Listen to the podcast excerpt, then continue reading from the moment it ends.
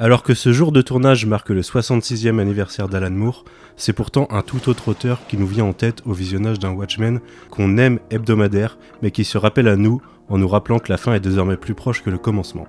C'est à Lewis Carroll qu'on pense, lui qui en 1867 offrait à son Alice une suite et un miroir.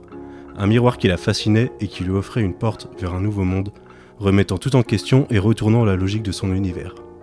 À mi-parcours, c'est donc tout naturellement à travers son propre miroir que Watchmen chamboule son univers, tout en nous offrant les clés d'une meilleure compréhension.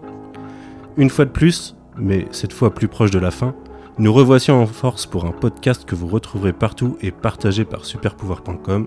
Je suis Manu et vous écoutez After Watchmen.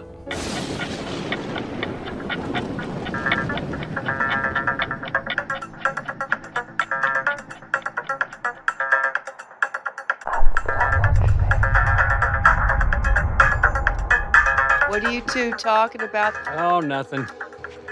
Just the end of the world. Bonjour et bienvenue dans After Watchmen pour ce cinquième épisode, euh, un épisode en grande force puisqu'on n'est pas moins de 6 aujourd'hui euh, autour, de, autour de la table virtuelle euh, pour enregistrer. Euh, avec nous, il y a toujours Clara. Salut Clara. Salut Il y a le retour d'Océane. Coucou Comment ça va? Bah écoute, ça va, ça va très bien et toi? Ça va. Il y a le retour de Quentin qu'on n'avait pas vu depuis le premier numéro. Salut Quentin. Salut. Il y a aussi le retour de Benji, Salut Manu, merci pour l'invitation. mais je t'en prie. Et on a un petit nouveau, puisqu'aujourd'hui on accueille Chris de Comics Raise. Comment ça va Chris? Eh ben ça va pas trop mal, bonjour tout le monde et merci de m'avoir proposé de venir. Eh bien merci à toi, ça fait très plaisir de t'avoir. Euh, on n'a encore jamais fait de podcast ensemble, malgré, euh, malgré les croisements euh, parfois euh, en, en convention. Euh, ça fait très plaisir. Bah écoute, je vais commencer avec toi avec les, questions habituelles, savoir comment tu as découvert Watchmen et ce que tu as pensé de la série jusque-là. Donc quand je dis découvert Watchmen, je parle du comics et du reste de l'univers et ce que tu as pensé de la série de, HBO jusqu'ici. Comment j'ai découvert Watchmen? Eh ben écoute, j'ai dû la première fois que j'ai entendu parler de Watchmen, ça devait être genre dans un numéro de Comic Box, je pense, où euh, en pleine explosion des, des adaptations au ciné, genre Spider-Man, les X-Men et tout au début des années 2000, euh, on nous vantait Watchmen comme inadaptable encore à l'époque. Et du coup, ça m'avait vachement, euh, comment dire, intrigué parce que je me suis dit, mais pourquoi, si on peut montrer Spider-Man qui saute de toit en toit, pourquoi Watchmen c'est inadaptable? Donc je me suis dit, il faut que j'aille voir ce que c'est. Et, euh, et c'est comme ça que j'ai découvert Watchmen. Voilà. Et euh, donc ma première lecture doit remonter à quelques années avant la sortie du film, je pense. Euh, voilà comment j'ai découvert Watchmen. Et t'avais pensé quoi du film à l'époque du coup? Et moi, alors je suis assez client de, de Snyder, alors ça, ça divise toujours un peu. Euh, le film, euh, il, il est assez paradoxal parce qu'en gros, il est euh, quasiment identique case par case pour à la fin faire complètement autre chose alors qu'il n'y avait pas spécialement de raison. Mais c'est c'est un film que j'aime beaucoup. C'est un des rares films que j'ai été. Je vais rarement revoir les films au cinéma, principalement par manque de temps aussi, mais c'est pas trop mon truc, tu vois, d'aller voir 15 fois un film au ciné. Et Mhm. Watchmen, euh, qui est pourtant euh, assez long, j'avais été le voir au moins euh, trois ou quatre fois, je pense, ce qui est un exploit pour moi. Et ouais, donc c'est un film que j'avais beaucoup aimé et que j'aime beaucoup encore aujourd'hui parce qu'il a plein de. Je peux, je peux parler du film pendant une heure, non C'est bon. Un- il a plein de, il a plein de qualités quoi, de, de, de son esthétique jusqu'à sa bande, sa bande son, etc. Enfin, c'est un, c'est un film qui est, qui est vraiment réussi. Donc c'était une très bonne, une très bonne adaptation. Et qu'est-ce que tu as pensé des, des quatre premiers épisodes de la série jusqu'ici, euh, qui sont plutôt aux antipodes de l'adaptation de Snyder du coup? Euh, Ouais, du coup, euh, la- le, ça prend un, un chemin totalement différent. Mais euh, ouais, je, alors vraiment une très bonne surprise. Je savais pas du tout à quoi m'attendre. Tu vois, j'avais pas spécialement peur parce que des adaptations, on en a tellement bouffé que maintenant, quand c'est raté, je me dis juste bah tant pis, je vais pas regarder. Mais euh, ouais, franchement, euh, excellente surprise cette série. Euh, franchement, j'ai, je suis à, chaque fois, je suis assez fébrile, tu vois, d'a- d'attendre la suite et tout. Et c'est assez rare que je suis pas très série télé, euh, si on a l'occasion d'en parler. Mais comme je disais, j'ai pas vu euh, Lost. Enfin, j'ai vu le début de Lost il y a très longtemps à la télé. J'ai pas suivi. J'ai pas regardé The Leftovers. Bref, je, je suis pas du tout série télé à la base. Donc, euh, du coup, oui, c'est assez rare qu'une série m'accroche et que j'ai envie de voir la suite. Et là, pour le coup, ça fonctionne complètement. Quoi. Ok, très bien. Euh, avant qu'on enchaîne, euh, tu, tu, tu n'es pas un inconnu euh, de l'univers des comic books et, et des internets, puisque tu es YouTuber comics. Tu as une chaîne qui s'appelle Comics Raise. Est-ce que tu peux nous la présenter rapidement? Et, et Ouais, ton ah. travail en général? Inconnu, je sais pas, j'aurais pas la prétention d'être connu non plus, mais euh, eh ben écoute, euh, j'anime depuis 2013 une chaîne qui s'appelle Comics Rise, ça rime en plus, ça tombe bien, euh, et donc sur laquelle je parle de comics comme c'est original. J'essaye d'avoir une approche un peu moins classique que ce qu'on peut voir ailleurs, même si j'aurais pas la prétention d'avoir inventé quoi que ce soit, mais je parle notamment parfois des comics et de leur rapport à la société, où j'aime bien dé- déterrer des trucs un peu what the fuck parfois aussi. Voilà, c'est un bon résumé, je crois. Ok. Et comme tu le dis pas, je vais le préciser, euh, il y a 2-3 semaines, je crois, tu as sorti ta, ta vidéo d'analyse du comics de Watchmen, euh, qui doit faire euh, 20-25 minutes, quelque chose comme ça. Euh, tout à fait, je Euh. me vends très mal, hein, j'aurais pu la placer, mais euh, euh, ouais, j'ai alors j'aurais, une fois encore, hein, j'aurais pas la prétention d'avoir analysé Watchmen. La, la vidéo fait 22 ou 23 minutes, je sais plus trop.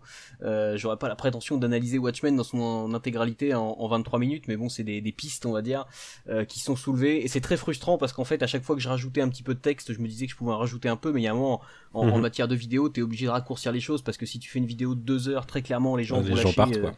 vont lâcher, avant la fin. Donc, euh, mais ouais, c'était c'était un sacré exercice en fait. Euh, je je me suis euh, un petit peu euh, mis en difficulté. Voilà. Ok.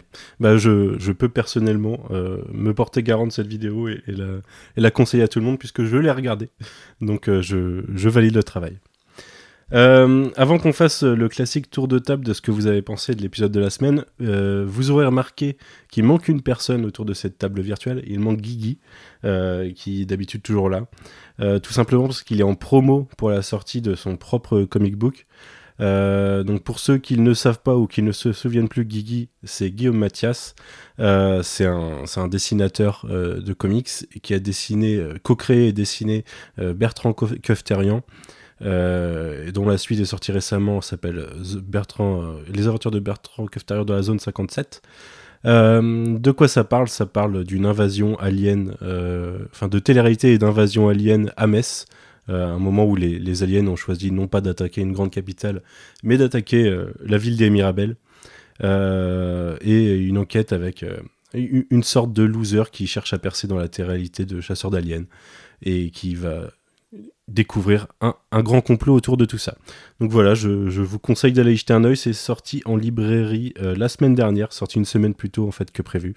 Euh, c'est publié par l'association Phylactère en partenariat avec Weta Sunnyside. Donc on n'a pas beaucoup de comic book en France, mais ça en fait partie. Euh, voilà. Et d'ailleurs, Guigui et son, son auteur Carlos Rodrigo seront en dédicace la semaine prochaine, samedi je crois, à euh, Mami, euh, Mommy BD à Metz. Euh, donc ils sont là tous les deux. Et Guigui a fait une séance de dédicace la semaine dernière à Paris, mais il était tout seul. Et il a dû enregistrer un podcast avec euh, Arnaud de Comics Blog. Euh, Coucou à toi Arnaud, si tu nous écoutes. euh, qui est sorti aujourd'hui même, il me semble, juste avant qu'on commence à enregistrer ce podcast. Voilà, c'était le petit instant euh, promo de Guigui sans Guigui. Euh, on va pouvoir se lancer et on va faire donc notre éternel tour de table de ce que vous avez pensé de cet épisode charnière, puisque c'est le cinquième épisode sur neuf. Euh, je n'ai pas du tout décidé qui allait commencer, donc euh, je vais je vais vous prendre un petit peu dépourvu et on va commencer par Quentin, qui n'est pas revenu depuis un moment. Euh, ben j'ai adoré vraiment cet épisode-là. Pour l'instant, je pense que c'est mon préféré vraiment. C'est celui qui fait le plus avancer l'intrigue, je trouve. Euh, j'avais j'avais dit à ma compagne en rigolant en m'attendant le deuxième, je crois, le deuxième épisode, que euh, j'adorais le personnage de, de Wade et que j'aimerais bien que ce soit l'épisode en fait l'épisode 5 qui, qui soit autour de lui pour euh, pour faire un pour faire comme le comics qui euh, au chapitre 5 euh, on a le, le célèbre chapitre miroir euh, où la première case est enfin je pense que vous, vous le savez la première case est le reflet de la dernière case et voilà et du, et du coup j'étais ravi de voir euh, dès la semaine dernière en fait je regarde à chaque fois en fin d'épisode les les teasers des épisodes d'après et j'étais ravi de voir en fin de- d'épisode 4 que euh, l'épisode 5 allait bel et bien être euh, autour de, du personnage de Looking Glass. Et euh, ouais, j'ai vraiment vraiment euh, aimé cet épisode-là. Je pense que c'est mon favori. Il y a beaucoup de, il y a beaucoup de musique de Trent Reznor et Atticus Ross. Euh, j'ai beaucoup aimé le montage. euh, j'ai relevé que c'était la, la même personne qui, qui gérait le montage du 2. Et je trouve qu'il y avait déjà des super, euh, des super des idées de, de, de montage dans le deuxième. Donc, euh, puis on en apprend beaucoup plus sur sur Veit. Là, ça avance vraiment bien comme il faut, vu qu'on a dépassé la, la moitié, comme comme t'as dit, de la série. Et du coup, euh, je pense qu'on va avoir beaucoup de choses à dire, mais ouais, mon, mon préféré pour l'instant, c'est sûr. Ok. Océane, toi, c'est l'épisode 3 reste ton préféré, mais tu m'avais beaucoup teasé cet épisode 5. Euh, Qu'est-ce que tu en as pensé? Bah, grosso modo, c'est euh, mon préféré après, euh, le 3 des, des 6 que j'ai pu voir. Tout simplement, on, en a, parlé, Manus, parce que pour moi, c'est l'épisode qui rappelle aussi le plus The Leftovers, avec une structure pour Wade qui rappelle beaucoup celle de Nora Durst. Euh, donc on, je, reviendrai sur ces parallèles un peu un peu plus tard. Mais euh, ouais enfin j'ai trouvé ça vraiment brillant l'introduction. Euh, concrètement si si je mets l'objectivité de côté c'est ce que je voulais voir depuis depuis dix ans. Et genre j'ai quand, j'ai vu la scène la première fois j'étais en mode putain merci Lindelof quoi. C'est- en fait je trouve que c'est l'épisode qui, qui te fait comprendre que c'est un immense doigt d'honneur envers le, le film ce qu'il fait alors que j'adore le film aussi. Et et franchement enfin cet épisode ouais c'est ça apporte des réponses dont certaines on s'en doutait un petit peu hein, on, va, on va pas se mentir. Il y en a d'autres qui il y a d'autres séquences qui te qui te retournent encore l'es- l'esprit et je pense à je pense à à Veit. Je pense qu'on y reviendra mais franchement je, je je ne sais pas quelle est la drogue que prend Lindelof mais je veux la même. Et euh... oui oui oui clairement. Mais euh, non globalement puis même en matière de mise en scène effectivement c'est euh, c'est très réussi euh, j'ai j'ai beaucoup aimé, même si on voit ça que quelques secondes, ce qu'ils font de American Hero Story encore. Surtout que j'ai relu Before Watchmen, euh, le, le tome sur Minutemen euh, la semaine dernière. Et, et c'était une très bonne idée de ma part. Parce que du coup, je me suis un peu rappelé de, de ce que Lindelof faisait euh, dans, dans la série. Mais euh, globalement, ouais, pour moi, c'est c'est clairement le, le, le deuxième meilleur épisode sur les six, à égalité avec, avec le 6 euh, aussi de, de la semaine prochaine. Et euh, c'est vraiment pour ça que je me dis que la sensibilité de Lindelof, au final, euh, elle était absolument parfaite pour retranscrire le, le, le PTSD, en fait, le syndrome post-traumatique. C'est cl- c'est clairement euh, l'une des meilleures personnes euh, qui, qui, qui arrive à en parler dans ses œuvres. Et, euh, et rien que pour ça, vraiment, je suis très reconnaissante pour, pour cet épisode. Ok. Toi, Chris, euh, je sais pas ce que tu avais pu penser du quatrième épisode, que beaucoup de gens ont trouvé euh, le, plus- mou de ce début de série. Euh, mais tu nous disais tout à l'heure que tu trouvais que le film était globalement parfait, sauf la fin qui avait un changement incompréhensible. Euh, Peut-être que tu as particulièrement aimé cet épisode, du coup. Ouais, après le, changement du film, quand je dis, euh, enfin compréhensible, c'est pas forcément négatif, hein, mais disons que la, décision, quand on quand on voit que le gars essayait de coller tout au long au comics et qu'il décide de changer quasiment que ça à la fin, enfin avec euh, Rorschach qui est montré comme un héros dans le film, alors que c'est pas vraiment le cas, mais j'en ai d'ailleurs un peu parlé dans ma vidéo, paf, placement produit maintenant. euh, euh, Qu'est-ce que je voulais dire? Ouais, non, sinon l'épisode, effectivement, tu parlais d'épisode charnière et on est en plein dedans parce que euh, ça, ça fait vraiment. euh, Enfin, j'ai envie de dire que c'est là que la série prend peut-être vraiment sa, sa direction. Euh, pour l'instant, on était dans de la suite, mais euh, il n'y avait pas vraiment de d'apport, enfin d'apport par rapport à l'histoire principale de Watchmen. Enfin. Moi, je l'ai pas senti comme ça. Et là, il y a vraiment un moment où la série nous dit, euh, voilà, les, enfin voilà les conséquences et voilà aussi euh, l'évolution euh, de, l'histoire de Watchmen, quoi. Parce que finalement, jusqu'à présent, on, suivait les, on, suivait les personnages qui évoluaient dans le même univers, mais j'avais pas l'impression qu'il y avait vraiment eu un, gros gros lien par rapport au scénario de la BD. Et là, on est dedans. Ok. Clara, qu'est-ce que t'as pensé de cet épisode? Est-ce que ton, ton fangirlisme est toujours là? Ah, mais tout à fait. D'ailleurs, je pense que c'est l'épisode. euh, Enfin. j'ai encore plus envie d'être lundi prochain. Ce que j'ai dit sur Twitter euh, me, pose quelques problèmes sur ma sur mon éthique personnelle vis-à-vis du travail. Mais oui, oui, ça me donne envie d'être lundi prochain encore plus. Euh, j'ai pas grand chose à dire sur la réalisation qui m'a pas spécialement marqué. Par contre, effectivement, je trouve que c'est une étude de personnage parfaite qui parle d'un personnage qui euh, commençait justement à vraiment m'intriguer, euh, auquel euh, j'avais envie, enfin, sur lequel j'avais envie de savoir plus de choses. Je trouve que ça rend un personnage touchant dans ses, dans, dans sa douleur et, et dans, dans, dans, dans son passé, dans, dans, dans ce qu'il est, quoi. Euh, Il y a effectivement, j'adore la représentation du PTSD, de, d'essayer de vivre avec la catastrophe. Et euh, je trouve que c'est assez intéressant de remettre en perspective euh, l'horreur de l'attaque qui est euh, l'attaque euh, perpétrée par Veit, de non seulement remettre en perspective de, des, de, des conséquences directes, mais aussi des conséquences euh, futures sur, euh, sur l'esprit euh, de Looking Glass, mais aussi sur, sur la société en général. Même si on voit pas grand chose, on voit quand même un peu qu'il y a une peur permanente. Et, et, je trouve que c'est aussi, à mon avis, un discours assez intéressant sur le 11 septembre et, et sur, sur, sur ce qui en est resté aujourd'hui dans la culture collective. Et, voilà, la fin m'a vraiment donné envie de, voir la suite, de savoir ce qui va se passer après. Euh, et euh, encore une fois, si je trouve euh, la réalisation, mais aussi enfin tout ce qui est décor, costume, etc., qui, fait le jeu de qui utilise en permanence des miroirs, des des, références et encore super intéressante, je trouve. Voilà. Je crois que c'est à peu près tout, mais ouais, ouais. Euh, je sais pas si c'est mon. Je pense que mon épisode préféré reste le 3, mais c'est quand même un.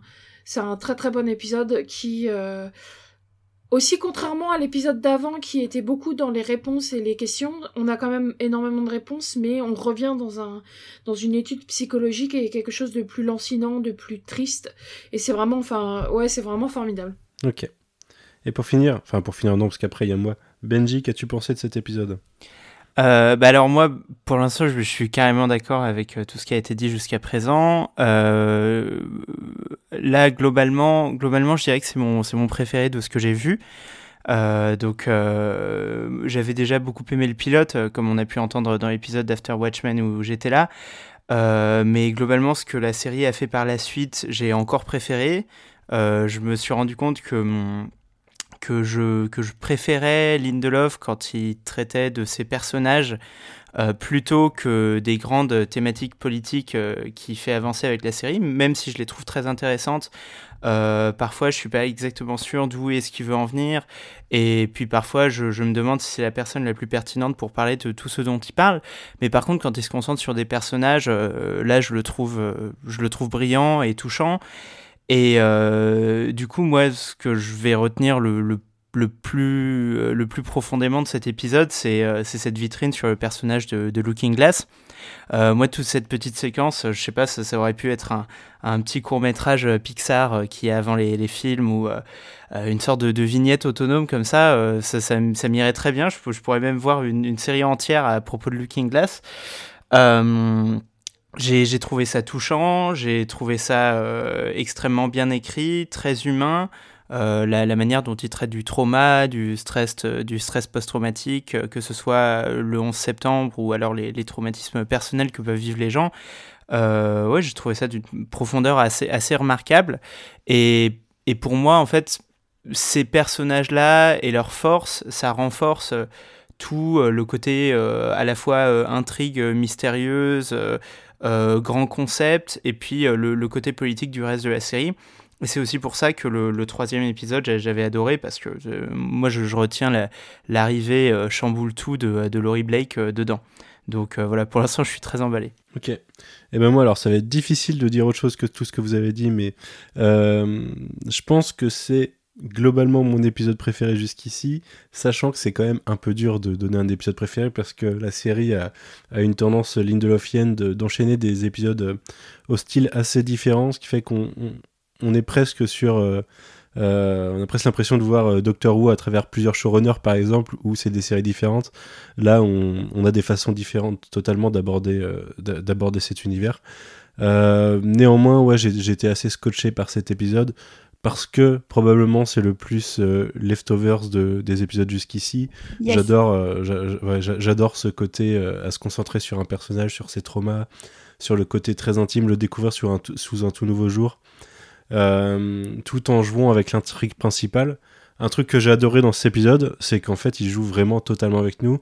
Il n'y a pas beaucoup de théories qu'on a élaborées jusqu'ici qui ont encore lieu d'être en fait. L'épisode a tendance à dire regardez, je sais que vous avez théorisé sur ça, ça, ça, ça, euh, je vous valide tout ce que vous voulez dire, ou je, l'invalide, et maintenant on passe à autre chose. Euh, c'est d'autant plus intéressant qu'il y a le autre chose derrière que j'ai très hâte de découvrir. Euh, c'est très fort parce que c'est mon épisode préféré et via, via un geste dans une scène, il induit que l'épisode d'après sera exceptionnel, euh, d'après moi, et risque de devenir mon nouvel épisode préféré. C'est fort possible. Euh, ouais, c'est, enfin, euh, vous voyez de la scène dont je parle, on en reparlera tout à l'heure. Mais voilà, je l'ai trouvé très dense. Il arrive à mettre de la tension. euh, cette scène d'infiltration, enfin, le moment où le personnage passe d'un d'une, scène de la vie quotidienne à une, une scène de tension qui nous ramène au tout début de la série. je trouve que ça marche très bien. Et ouais, et ouais en plus, il a l'épisode a la, a la beauté de faire le pont avec euh, avec le Watchmen original euh, d'une très bonne façon, en rendant hommage euh, et en faisant peut-être un pied de nez à, à Snyder, mais en nous montrant que oui, en effet, on suit bien le- la suite du comic book et pas la suite du film. Ouais, je trouve que tout marche très bien dans cet épisode. Euh, et on a encore des petits, euh, des petits êtres innocents qui passent au four. euh, c'est un bon rappel du dernier épisode. Enfin bref. Toujours est-il que je pense que voilà, on en a fini sur les avis. Je viens totalement de me rendre compte que je n'ai pas Guigui pour faire le résumé de l'épisode. C'est pas grave, je vais m'en charger. Le résumé d'OCS étant assez laconique, euh, puisqu'il dit Le passé de Miroir est révélé, l'homme le plus intelligent du monde met au point un plan d'évasion retort. Euh, très bien. Donc, oui, le passé de Looking Glass est révélé. On, fait un pont avec euh, les événements du 2 novembre 85 en découvrant que, que Wade était au New Jersey, donc juste à côté de New York et de Manhattan à ce moment-là. Ce qui induira le trauma qui sera traité dans le reste de l'épisode. Et euh, à côté de ça, il va mettre euh, en lumière un, un complot qu'on sent depuis le début de la série. Donc voilà, je pense qu'on peut, s- on peut se limiter à ce résumé. Ça, ça, ça présente très bien ce qui va se passer par la suite. Et à partir de maintenant, on va en discuter. Euh, bah écoutez, je propose qu'on commence par cette scène d'introduction. Est-ce que quelqu'un veut en parler? Oui. Vas-y. Vas-y. Euh, ouais, c'est bah, c'est c'est c'est clairement, je pense que tous les tous les tous les tous les fans de, de Alice au pays des merveilles de Lewis Carroll ont dû que parmi vous ont dû bondir euh, euh, durant cette scène. Je pense à j'ai pensé à Clara et à, Manu en revoyant la scène en me disant putain ils ont dû euh, ils ont dû être contents. Euh, mais oui non c'est une scène qui qui nous montre à quel point Wade était un, un jeune homme euh, extrêmement pieux, extrêmement euh, engagé dans la religion. Euh, c'est une scène d'introduction qui fait très bien le, le, le parallèle entre la, la fin du monde et justement la croyance, la, la religion. Euh, ça, c'est important aussi parce que la série, je trouve, on n'a pas encore beaucoup parlé. On avait l'imagerie un peu religieuse avec Laurie qui va à la, entre guillemets, à l'église voir euh, parler à Docteur Manhattan euh, qui on ne sait où. Euh, mais du coup, là, la, la, la scène d'intro parle frontalement de, de religion euh, et qui, euh, qui euh, justifie aussi pas mal de la personnalité de Wade qu'on avait vu jusqu'à maintenant. Euh, et euh, d'ailleurs, bah, je pense que Manuel allait le dire, mais euh, le, le fameux groupe, le, le concert de ce soir-là, donc Pale Horses, c'est le nom du groupe fictionnel qui donne son nom au premier volume de, de- des vinyles de la BO de, de Watchmen par, par Reznor et Atticus Ross. Euh, donc vraiment, c'est au détail près, c'est assez euh, assez hallucinant quand, quand on se renseigne un peu dessus, qu'on qu'on relit euh, là-dessus. Euh, donc la scène, voilà, d'introduction qui se qui se passe avec une jeune femme dont on pense qu'elle est attirée par Wade, mais en fait non, elle veut juste se foutre de sa gueule. Et bah, rira bien qui rira le dernier. Elle s'est faite buter par le poulpe. Et franchement, le, je, enfin, je, je trouve que hum, la, la scène montre très bien que, que oui, on peut faire un poulpe géant que c'est pas une, forcément une question de moyens, quoi. Parce que là, c'est vraiment, ce plan, c'est euh, limite, c'est un dézoom géant. Et, pour, Mhm. et pourtant, on y croit à fond. Et j'avais vu le, en fait, l'épisode 5, quand on nous l'avait montré, en screeners, il n'était pas complété. Et le poulpe n'était pas complété. Du coup, euh, on le voyait pas entièrement. Mais de ce qu'on en voyait, on se disait, putain, c'est, il a l'air quand même assez mouse. Et effectivement, on- le, le résultat final montre qu'il est super mouse. Mais que même une chaîne comme HBO, sans forcément avoir les budgets d'une série comme Game of Thrones, arrive à te, te foutre un poulpe géant qui soit crédible, qui soit méga flippant, parce que je trouve que son œil, je sais pas ce que vous en avez pensé, mais moi son œil m'a fait bien bien flipper. Ouais, ça marche bien. hein. Ouais. et, Bah, euh, et puis c'est très, euh, c'est très fidèle. c'est ça, c'est- c'est super fidèle. Et, et c'est là que je me suis dit, mais oui, enfin. En fait, c'est vraiment l'épisode qui m'a fait revoir mon avis sur le film en me disant, mais what, what, wrong? Pourquoi ils ont vraiment pas pris la décision de prendre le poulpe alors que c'était faisable, même avec des, des artifices comme ici, où c'est vraiment juste un plan, il bouge pas, Et, euh, et euh, le, le cauchemar vient surtout des corps qu'on voit, parce que c'est cet amas de, de corps qui rappelle effectivement ce qu'on voyait dans le, dans le comics. Enfin, c'est terrifiant quoi. C'est euh, ce moment-là de la scène où avec une économie de moyens assez dingue, il arrive à te montrer, à te faire comprendre ce qui s'est passé parce qu'on se on se doute de ce qui s'est passé en voyant ne serait-ce que le cadavre de la jeune fille qui a voulu draguer Wade. Euh, elle a des elle a ses yeux en sang, elle a le, tout ce sang qui sort de sa tête et qui nous rappelle forcément en, deux secondes l'imagerie euh, du comics. Et euh, je trouve que c'est vraiment un effet de, de style. Enfin, c'est super bien filmé.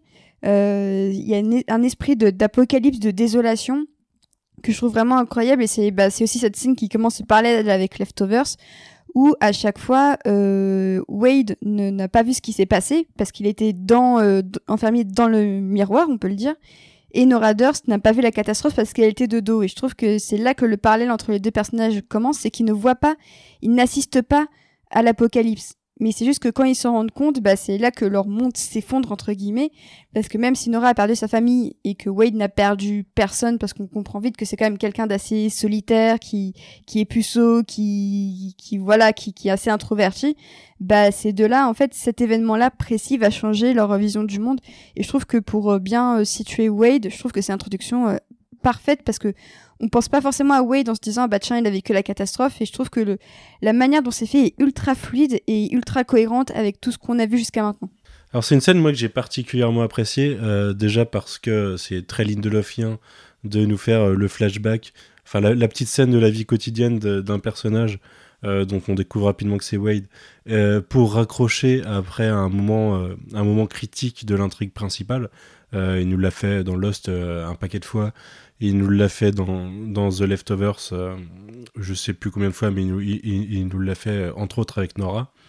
Euh, je trouve que ça, ça, ça, marche très bien. Je trouve que, alors, je suis pas, euh, je suis pas anti Snyder sur le fait d'avoir changé la fin de du comics pour le film parce que je, je comprends pourquoi ça aurait pu dérouter les spectateurs et pourquoi c'était tout aussi pertinent de, de faire ça avec Manhattan.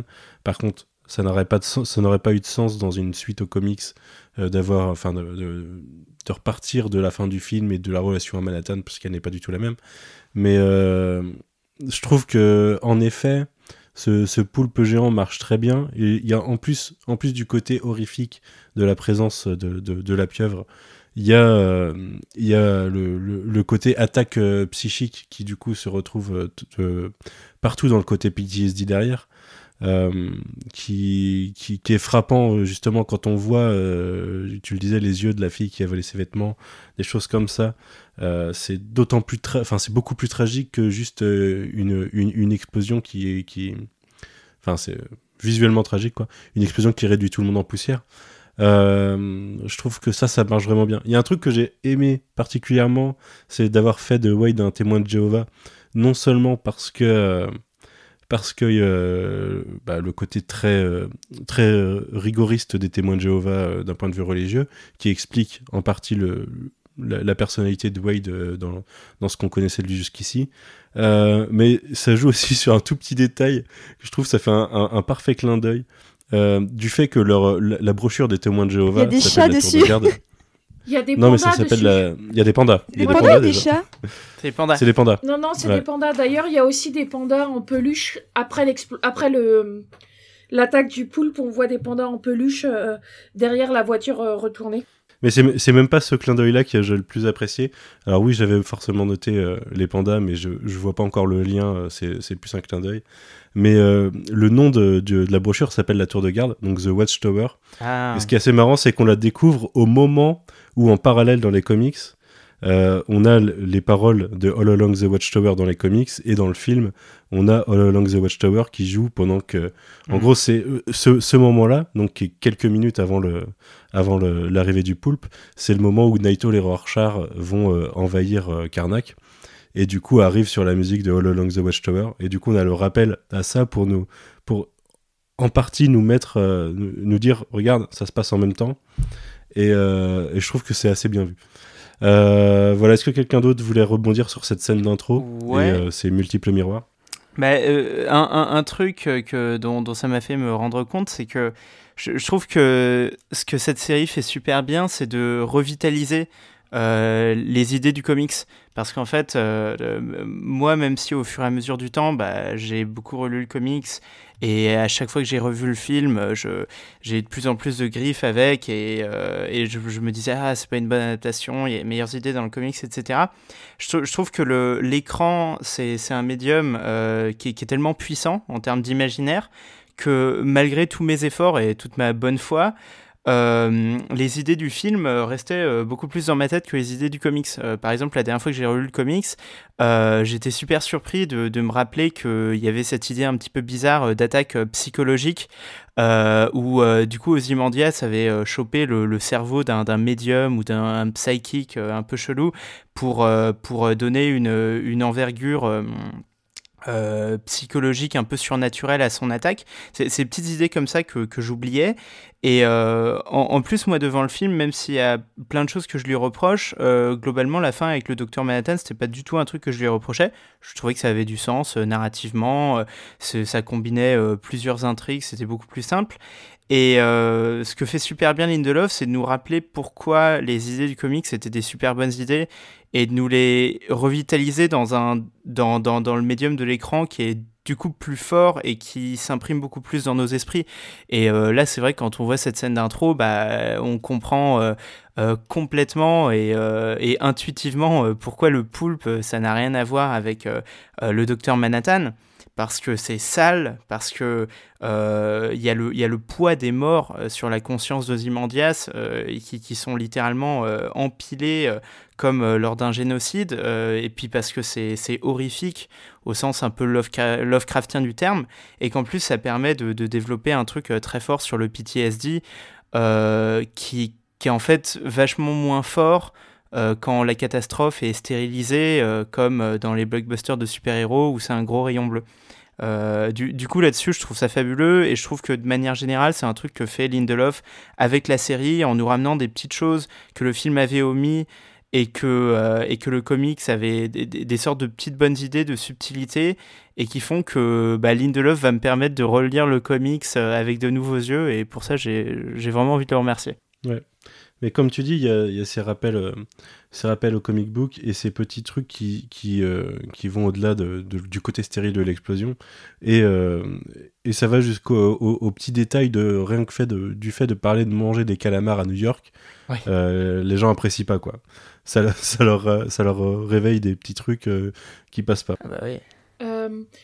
moi, ce que je trouve intéressant, c'est pour parler plus du caractère, du, pour euh, partir plus sur un côté euh, d'une personne, c'est ce que le personnage de Wade euh, est emmené dans, dans une maison à miroir, enfin je sais plus exactement comment ça s'appelle, mais par une fille qui le déshabille en lui faisant croire que qu'il va avoir des relations sexuelles et se barre avec ses fringues, lui donnant visiblement la peur de toute sa vie que toutes les femmes avec qui il peut avoir une relation va, euh, je mhm. cite, euh, à peu près euh, partir et le laisser nu dans une maison de glace.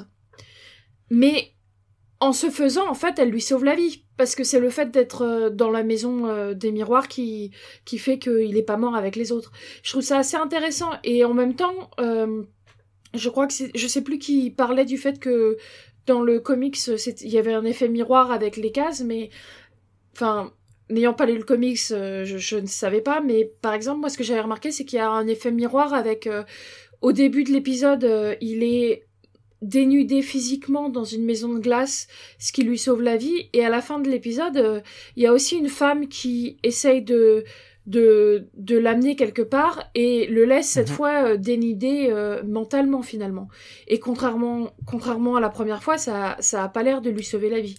Enfin, ce qu'on ne sait pas encore vu que ça finit un peu en, en, cliffhanger sur, sur euh, ce point. Cliffhanger. Un cliffhanger qui sera en plus probablement pas résolu dans l'épisode 6. Oui. Puisque j'imagine que ce sera le, le bad trip, enfin bad trip, pas vraiment, mais de d'Angela. Donc oui, oui, ils nous laissent sur nos nerfs et ils ont laissé même les, les, euh, la presse qui a vu les six premiers épisodes sur leur nerf, je pense, euh, de ce côté-là. Mais c'est assez marrant ce que tu dis sur le. Enfin, c'est marrant, c'est intéressant.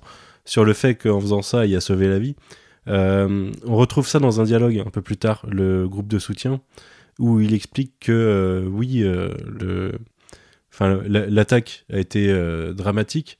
Seulement, l'attaque, au final, a sauvé le monde parce que il se rend bien compte que si jamais elle n'avait pas eu lieu et que les, les nations s'étaient pas unies, ils étaient euh, sur, le point d'une troisième guerre mondiale. Quoi.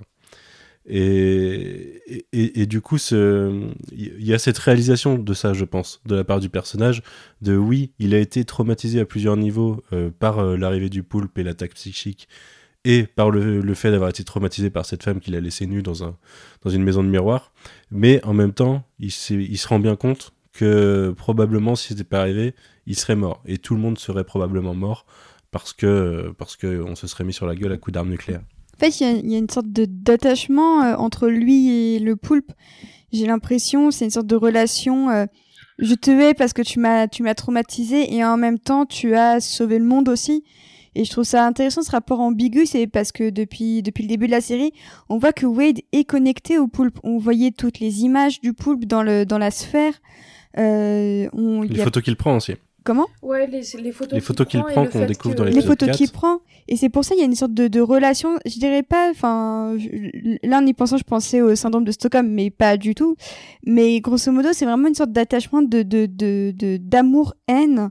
C'est comme si euh, le, le, poulpe avait une, était une sorte de, de présence religieuse pour lui maintenant, parce qu'à la fois elle lui apporte sur lui personnellement le désespoir, mais sur le monde entier, ça a apporté la, la paix en quelque sorte. Et euh, c'est comme si, bah, on voit qu'il a quitté les témoins de Jéhovah.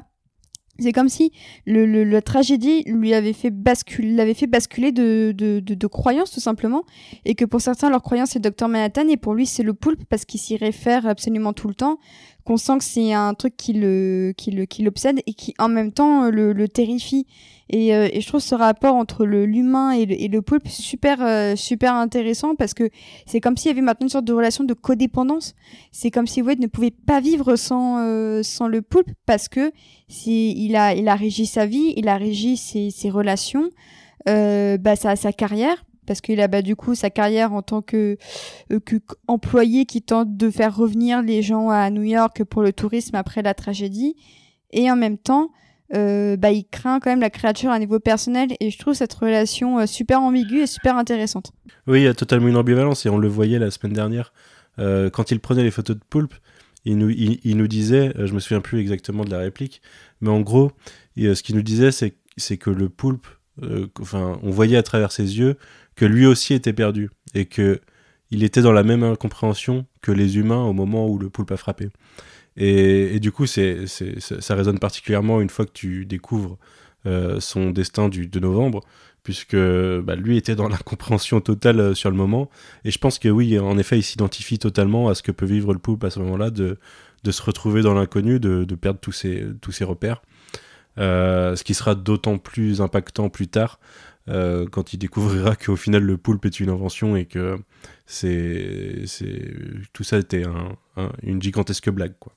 Euh, mais je vais rebondir du coup sur euh, ce que tu disais de son de sa carrière puisqu'on on découvre au passage que sa couverture c'est de travailler pour des groupes de des groupes d'études je sais plus exactement comment ça s'appelle, des panels de, des panels de quelque chose. En gros, il est là pour observer les, les la réaction des gens quand euh, un nouveau produit ou une nouvelle, une nouvelle idée leur est présentée. Euh, ce qui colle parfaitement à ce qu'on connaît du personnage euh, à travers le. Comment s'appelle sa capsule le, Le La sphère. Là où il interroge les gens. Ouais, la sphère, voilà. Euh, ça colle parfaitement à ça. Et on le découvre à, à travers euh, euh, des promoteurs qui essayent de vendre l'idée de revenir habiter à New York. Donc par là, on découvre aussi que New York, euh, dans, dans 30 ans plus tard, dans cet univers, n'est plus du tout, enfin, est globalement plus habité et une zone, euh, une zone où personne ne veut aller vivre. Ça m'a fait penser à Paris après les, les, les, les attentats euh, de 2015, où on voyait une baisse nette de, de fréquentation de touristes.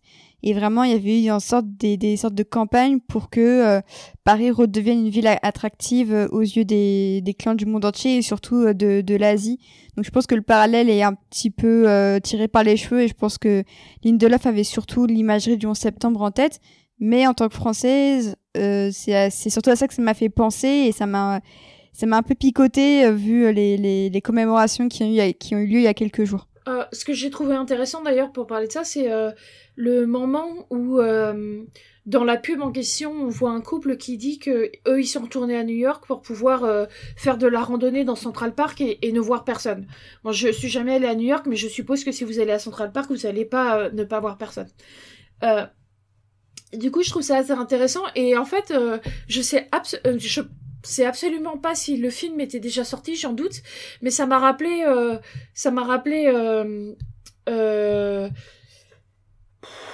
pardon, il est tard, ça m'a rappelé le, le dernier film du MCU, les derniers, Endgame, par le, le, le rendez-vous de- du qu'ils ont entre eux pour euh, faire face au PTSD et cette image de ah oui euh, regarde la planète euh, va mieux etc mais en mieux fait en fait. En je dirais en bien fait quoi. En quelque chose qui a vraiment de, la puissance et tout. Et du coup je me suis demandé si c'est quelque chose qui euh, était dans le zeitgeist zeitgeist ou euh, si euh, ça m'a l'air un peu trop rapide pour avoir été écrit après la sortie du film. Mais du coup, j'ai trouvé ça intéressant le fait que les, le, le film euh, Endgame et, là, les Watchmen se répondent. Et on a une sorte de, de vision, euh, je trouve, plus profonde et mieux écrit et, et plus développée des personnages de d'un thème qui est finalement le même. Oui, moi, du coup, je voulais dire, j'avais eu du mal à, à, à paralléliser totalement avec le 11 septembre, dans le sens où j'avais plus le, plus le sentiment, lors du 11 septembre, de solidarité et de volonté des New-Yorkais de montrer qu'ils avaient envie de continuer à vivre. Et on a eu un peu la même chose avec les Parisiens euh, après les attentats. Euh, là, ça montre, enfin, j'ai ressenti un beaucoup plus grand traumatisme euh, à travers la série que ce qu'on a pu vivre dans la réalité, étrangement. Dans, dans, dans le sens où là, ça a vraiment l'air d'être une zone, une, zone où personne veut aller, si ce n'est pour se faire de l'argent en essayant de profiter de l'occasion. Mais euh, ouais, je voilà, j'ai eu un peu de mal avec ce, cette tentative Bah- de parallèle, mais je sais pas si c'est que moi. Il faut dire que pour l'instant, la série n'est pas allée à New York, c'est-à-dire que le seul point de vue qu'on a sur le traumatisme du poulpe, de la part de quelqu'un qui l'a vraiment vécu sur place, euh, bah c'est pas Laurie parce qu'elle n'était pas là, mais c'est Wade et Wade n'est pas new- new-yorkais. Il est juste venu de Tulsa vers euh, vers le l'État de New York pour faire sa, sa propagande avec les témoins, mais Ouais, c'est pas un New plus. Jersey Oui, c'est dans le New Jersey, tout à fait. Mais en soi, euh, pour le moment, on n'a vu aucun New-Yorkais euh, en parler. On a les, les groupes de, de témoignages où on voit le traumatisme des descendants de ceux qui l'ont vécu. Mais encore une fois, c'est pas un New-Yorkais qui, qui l'a vécu sur place. C'est vrai que pour le moment, la série s'écarte beaucoup, beaucoup de New York. Là, c'est clairement la première vraie conne- connexion qu'on a à New York en, cinq épisodes. Là où c'était, à mon sens, une composante essentielle du comics, c'était quand même la ville de New York. Donc, euh, c'est pour ça que pour le moment, euh, c'est vrai que je, suis, en voyant l'épisode, je me suis rendu compte que, ouais, en fait, New York avait une grande importance dans la mythologie de Watchmen et que le seul personnage qu'on a vu interagir là-bas, bah, il vient pas de New York en fait. Et du coup, bah, son affect par rapport à cette ville est forcément altéré. Et du coup, c'est vrai que j'ai eu, on a un peu de mal à comprendre du coup euh, pourquoi c'est aussi difficile de retourner à New York parce que bah, la seule personne à laquelle euh, on s'identifie, bah, elle vient pas de cette ville, donc elle, elle débarquait en touriste en fait. C'est comme si j'allais à Metz euh, Hmm. pour salut Guigui et qu'il se passait un truc de merde sur le seul week-end sur lequel j'y allais. Co- complètement. d'a- D'ailleurs, moi, très vite, je voulais réagir à ce que disait Clara, parce que je suis complètement d'accord avec le, la, coïncidence un peu, euh, étonnante de, euh, euh, deux œuvres de super-héros qui décident de se pencher sur le thème de, des groupes de soutien après, des catastrophes monumentales qui peuvent faire penser par beaucoup d'aspects au 11 septembre. Parce que bah, le 11 septembre c'est en 2001 et c'est pas en 2019 du coup il y a un peu la, la question de, de se demander pourquoi est-ce que maintenant ça revient alors que le 11 septembre on en a mangé bah, pendant toutes les années 2010 mais souvent sous l'œil euh, bah, justement du côté plus euh, euh, destruction, un peu blockbuster, haute testostérone, avec, avec des mecs très virils qui vont, qui vont casser des gueules dans le Moyen-Orient. Là, il y a beaucoup plus le, ce côté humain du groupe de soutien, de comment est-ce qu'on se relève après les catastrophes. Euh, moi, moi je, pense que je, je suis pas du tout habilité à faire d'hypothèses et d'ailleurs j'ai pas de bonne hypothèse. Mais ce que je me dis, c'est que peut-être que justement on est, on est dans, dans un moment euh, historique où on a, a l'impression de vivre une catastrophe sans avoir euh, quelque chose de, de, palpable à se mettre sous la dent. C'est pas une grande explosion, c'est juste qu'on a l'impression que tout se barre en couille. Et du coup, euh, la fiction nous permet de traiter de ces sentiments-là bah justement à partir d'événements de, plus surnaturels. Et, euh, et, et, ça, du coup, euh, toujours sur ce que tu disais, Clara, parce que voilà, ça m'a refait penser. Euh, c'est pour ça que moi, devant cet épisode 5, j'ai presque eu une épiphanie. Euh, c'est ce que j'ai tweeté immédiatement. Je suis sauté sur mon téléphone pour, pour, pour, pour dire ça juste après l'avoir vu, mais ça m'a carrément fait me, me rappeler de pourquoi on regardait de la pop culture, pourquoi on aimait ce genre de choses. Parce que pour moi, euh, le fait que des scénaristes, c'est presque un exercice de style, hein, de, de, s'imposer, euh, de, de, traiter sérieusement des sujets euh, qui pourraient sembler ridicules ou grotesques, donc ici une attaque de poulpe, euh, enfin c'est ridicule une attaque de poulpe si, on prend ça euh, de très loin, euh, bah en fait ça leur permet parfois d'arriver à des vérités beaucoup plus profondes que si tu discutes que de choses très tangibles. Et donc pour moi c'est la grande force de ce qui se passe ici. Et sinon, sur New York, euh, sur l'esthétique de New York, je suis, aussi complètement d'accord.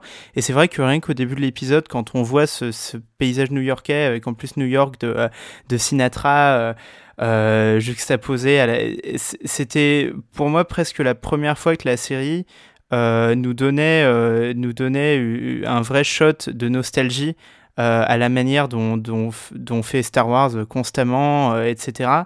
Et pour moi, le fait qu'il soit retenu jusqu'à l'épisode 5 pour vraiment nous donner du Watchmen euh, dans le texte, entre guillemets, euh, ça prouve sa maturité en tant que scénariste et son, son bon goût dans la direction artistique. Je voulais rebondir sur euh, l'aspect euh, New York euh, et sur l'aspect citadin des super-héros. C'est un truc qui est vachement intéressant et ça fait totalement partie de la déconstruction en fait. C'est que euh, je sais plus, il me semble que c'est une interview d'Alex Ross, mais je vais pas trop m'avancer. Je suis pas sûr et certain que ça vient de lui, qui disait qu'en fait les super-héros par nature sont urbains. Si tu les envoies au fin fond de la campagne américaine, ils ont plus rien à faire parce que bah il se passe rien. Tu vois, il y a pas à part un, mec qui vole un carambar à, à, la boulangerie, tu vois, il y a pas grand chose à faire. Et en fait cette idée justement selon laquelle dans, un univers où les grandes villes, ou en tout cas au moins une grande ville d'un pays, l'une des plus grandes villes du pays a été détruite, bah en fait le, le phénomène super-héroïque va se déplacer euh, et en fait euh, c'est ça qui m'a marqué dans la série dès le départ, c'est de, de, nous montrer finalement un, une toute petite zone en fait euh, où, il se passe plein de choses mais on sait pas vraiment ce qui se passe ailleurs dans le pays alors qu'on imagine bien que ça, ça, doit être un petit peu euh, similaire dans, dans plein d'autres villes et euh, ça fait totalement partie de la déconstruction d'ailleurs de Watchmen que d'emmener les, les, les super-héros et, et les retombées de, de, de, cet événement vers des, des zones bien plus intimes si on peut dire et mmh. ça c'est quelque chose de super intéressant ouais. C'est vrai que j'avais pas du tout pensé à ça, mais New York étant la grosse ville de super-héros de l'univers des comics hein, d'une façon générale, euh, en effet, on, renverse totalement le game. Et, d'ailleurs, pour rebondir sur un truc que tu as dit euh, tout à l'heure, Océane, sur le fait qu'on suivait un personnage euh, qui était là à New York euh, au moment de, des événements, mais qui n'était pas new-yorkais, ce qui est assez marrant, c'est que l'effet miroir de ce côté-là, c'est que c'est aussi, de l'autre côté, le seul euh, originaire de Tulsa, quasiment, puisque pas exactement, là où euh, la plupart des autres personnages qu'on voit dans la série ne sont pas originaires de Tulsa et, et, et, hérite pourtant de euh, toute la problématique historique de la série. Bah, le euh, chef quand même. Oui, le, le, chef, mais le chef, bah, ouais, il, il, est mort non, depuis. Mais... Ouais, mais, mais, pour moi, le chef, c'est super important justement qu'il soit ancré dans Tulsa parce qu'il il représente l'archétype de, de l'Amérique très blanche, très conservatrice qui justement n'a pas n'a jamais bougé et qui non seulement n'a jamais bougé géographiquement mais non plus au niveau des, idées et des, et des mentalités. C'est un dialogue qu'on a dans l'épisode 4 ça d'ailleurs euh, quand euh, quand Angela euh, demande à enfin au, mince, euh, au Mirror Guy. J'ai toujours envie de dire Mirror Guy parce que c'est comme ça que Laurie Blake l'appelle pour se moquer de lui mais oui. Euh, donc quand, elle lui dit est-ce que tu penses est-ce que tu savais que le chef était raciste? Et qu'il lui répond euh, c'est un homme blanc de l'Oklahoma euh, qu'est-ce que à quoi tu t'attendais? Et du coup c'est vrai que c'est important d'ancrer ces mecs là dans, dans cette région là des États-Unis parce que ça détermine un peu quel genre d'hommes ils sont Oui, c'est rigolo de voir que Wade précise bien que il est pas de Tulsa même, il est de, je sais plus, juste à Mhm. côté euh, Hugo, je crois, comme si euh, il fallait pas, comme si c'était bizarre pour eux ou fallait pas. tabou, le ouais. Ouais, ouais. Euh, je voulais en profiter pour rebondir sur euh, un discours de Benji tout à l'heure sur le, le fait qu'on est à une époque où, euh, où on n'a pas vécu un trauma aussi fort que les générations précédentes, mais qu'on a le sentiment euh, que on a le sentiment de quelque chose. Euh, c'est totalement exploité et c'est une thématique qu'on sentait venir depuis un moment euh, dans la série et qui, s'est particulièrement révélée dans l'épisode 4 euh, qui lançait une sorte de nouvel arc sur l'héritage. Au moment du groupe de soutien, on a un personnage justement qui raconte que il n'a pas vécu les événements de New York, mais que sa mère les a vécus et que presque génétiquement, il a le sentiment d'avoir hérité de sa peine. Je crois que c'est quasiment, euh, la- enfin c'est peut-être Ouais. mot pour mot la, ça. Mm. il- la phrase Et en plus, Inherited c'est- intéressant parce que je crois qu'il y a eu des études, je crois Manu, c'est ça ce que tu voulais, il y a eu des études non, qui ont été faites sur le fait que euh, des traumatismes comme ça, euh, la, la douleur et le choc que ça provoquait psychologiquement et sur le corps, ça se transmettait euh, génétiquement. Et il me semble que des études avaient été faites sur ça. Ah, c'est fort possible, je ne pourrais pas te confirmer la chose, mais ça m'étonnerait pas. J'en ai entendu parler, après je sais pas à quel point euh, c'est vrai ou c'est la même chose que les études sur l'homéopathie, mais je crois d'ailleurs qu'on en avait un peu parlé à l'épisode précédent quand, euh, quand on, on parlait des traumas de, potentiels de Lady Trieux qu'elle ferait, euh, qu'elle ferait euh, subir à sa fille. euh. Bah, je pense qu'on a la confirmation de ce que vous pensiez à l'épisode d'a- d'avant d'ailleurs, hein, sur euh, le Oui, fait je que, la, que la, transfusion soit là pour euh, transférer des souvenirs et du coup euh, l'héritage de la peine, euh, enfin de la douleur. C'est exactement ce qui est suggéré via la, confirmation des pilules Nostalgia, où ça, nous explique en fait que ce sont des, des souvenirs en pilules. Donc je sais pas si vous avez lu les documents de Pitipédia cette semaine. Il y a la brochure de Pitipédia qui nous explique que les, du coup, les pilules sont une création de euh, True Industries euh, qui permettent aux gens de, de, sélectionner des souvenirs et de les transformer en pilules pour pouvoir se les rappeler euh, à la demande. D'ailleurs, il y, a un- code couleur qui est expliqué et on, et on nous dit que les rouges sont les émotionnellement plus intenses et les, les pilules qu'on a vues depuis le début de la série sont des pilules rouges.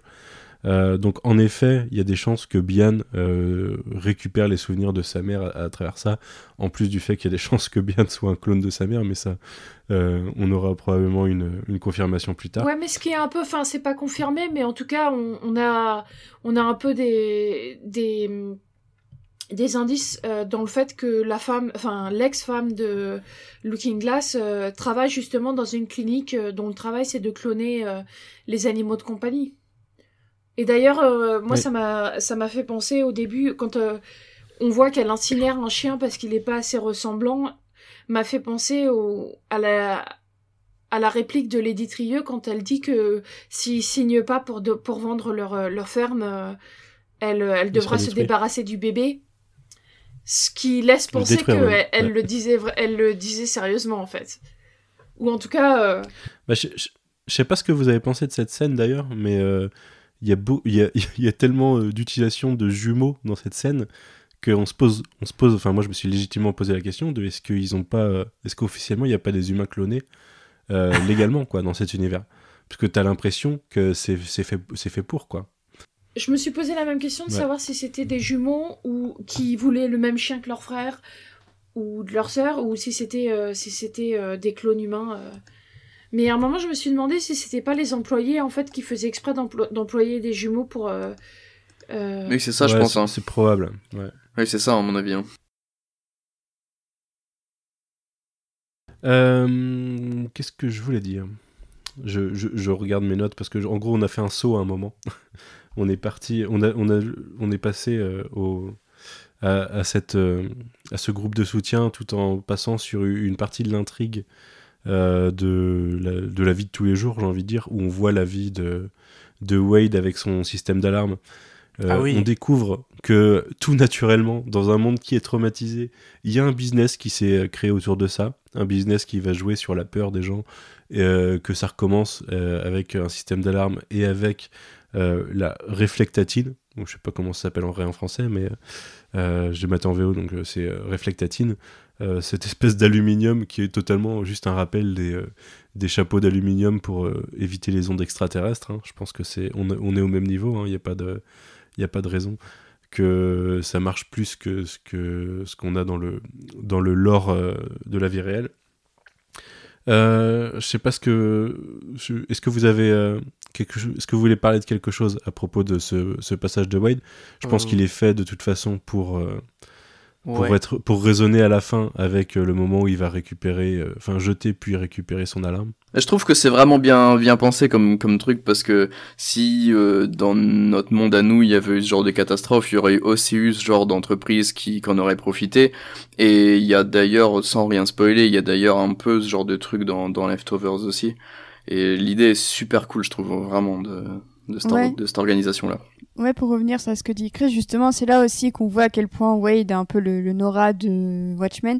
C'est que dans euh, The Leftovers, Nora travaille pour une, pour une organisation qui s'assure d'enquêter sur euh, les disparitions, euh, sur euh, qu'est-ce qui a bien pu provoquer la disparition de telle personne et pas d'une autre. Donc, euh, elle est vraiment dans les, dans les coulisses, dans les, dans les rouages, en quelque sorte, alors qu'elle a été en première ligne du, traumatisme. Et pareil pour Wade, c'est-à-dire que il a vécu un traumatisme et pourtant il travaille dans une entreprise qui cherche à, à avancer, à trouver des, des, explications et à faire revenir aussi euh, les gens à, euh, à New York. Et c'est pour ça que je, je, je trouve que Wade est vraiment, enfin avec cet épisode, j'étais un petit peu sceptique en le voyant, en me disant est-ce que ça va pas juste être un peu une caricature de mec à la Rorschach, euh, un peu, euh, un peu, un peu fou. Mais euh, je trouve que cet épisode lui offre vraiment la, la, la densité qui méritait au bon moment. En fait, je trouve que cet épisode, c'est vraiment, bah, comme tu dis, Manu, maintenant on entre dans la deuxième partie de saison, mine de rien.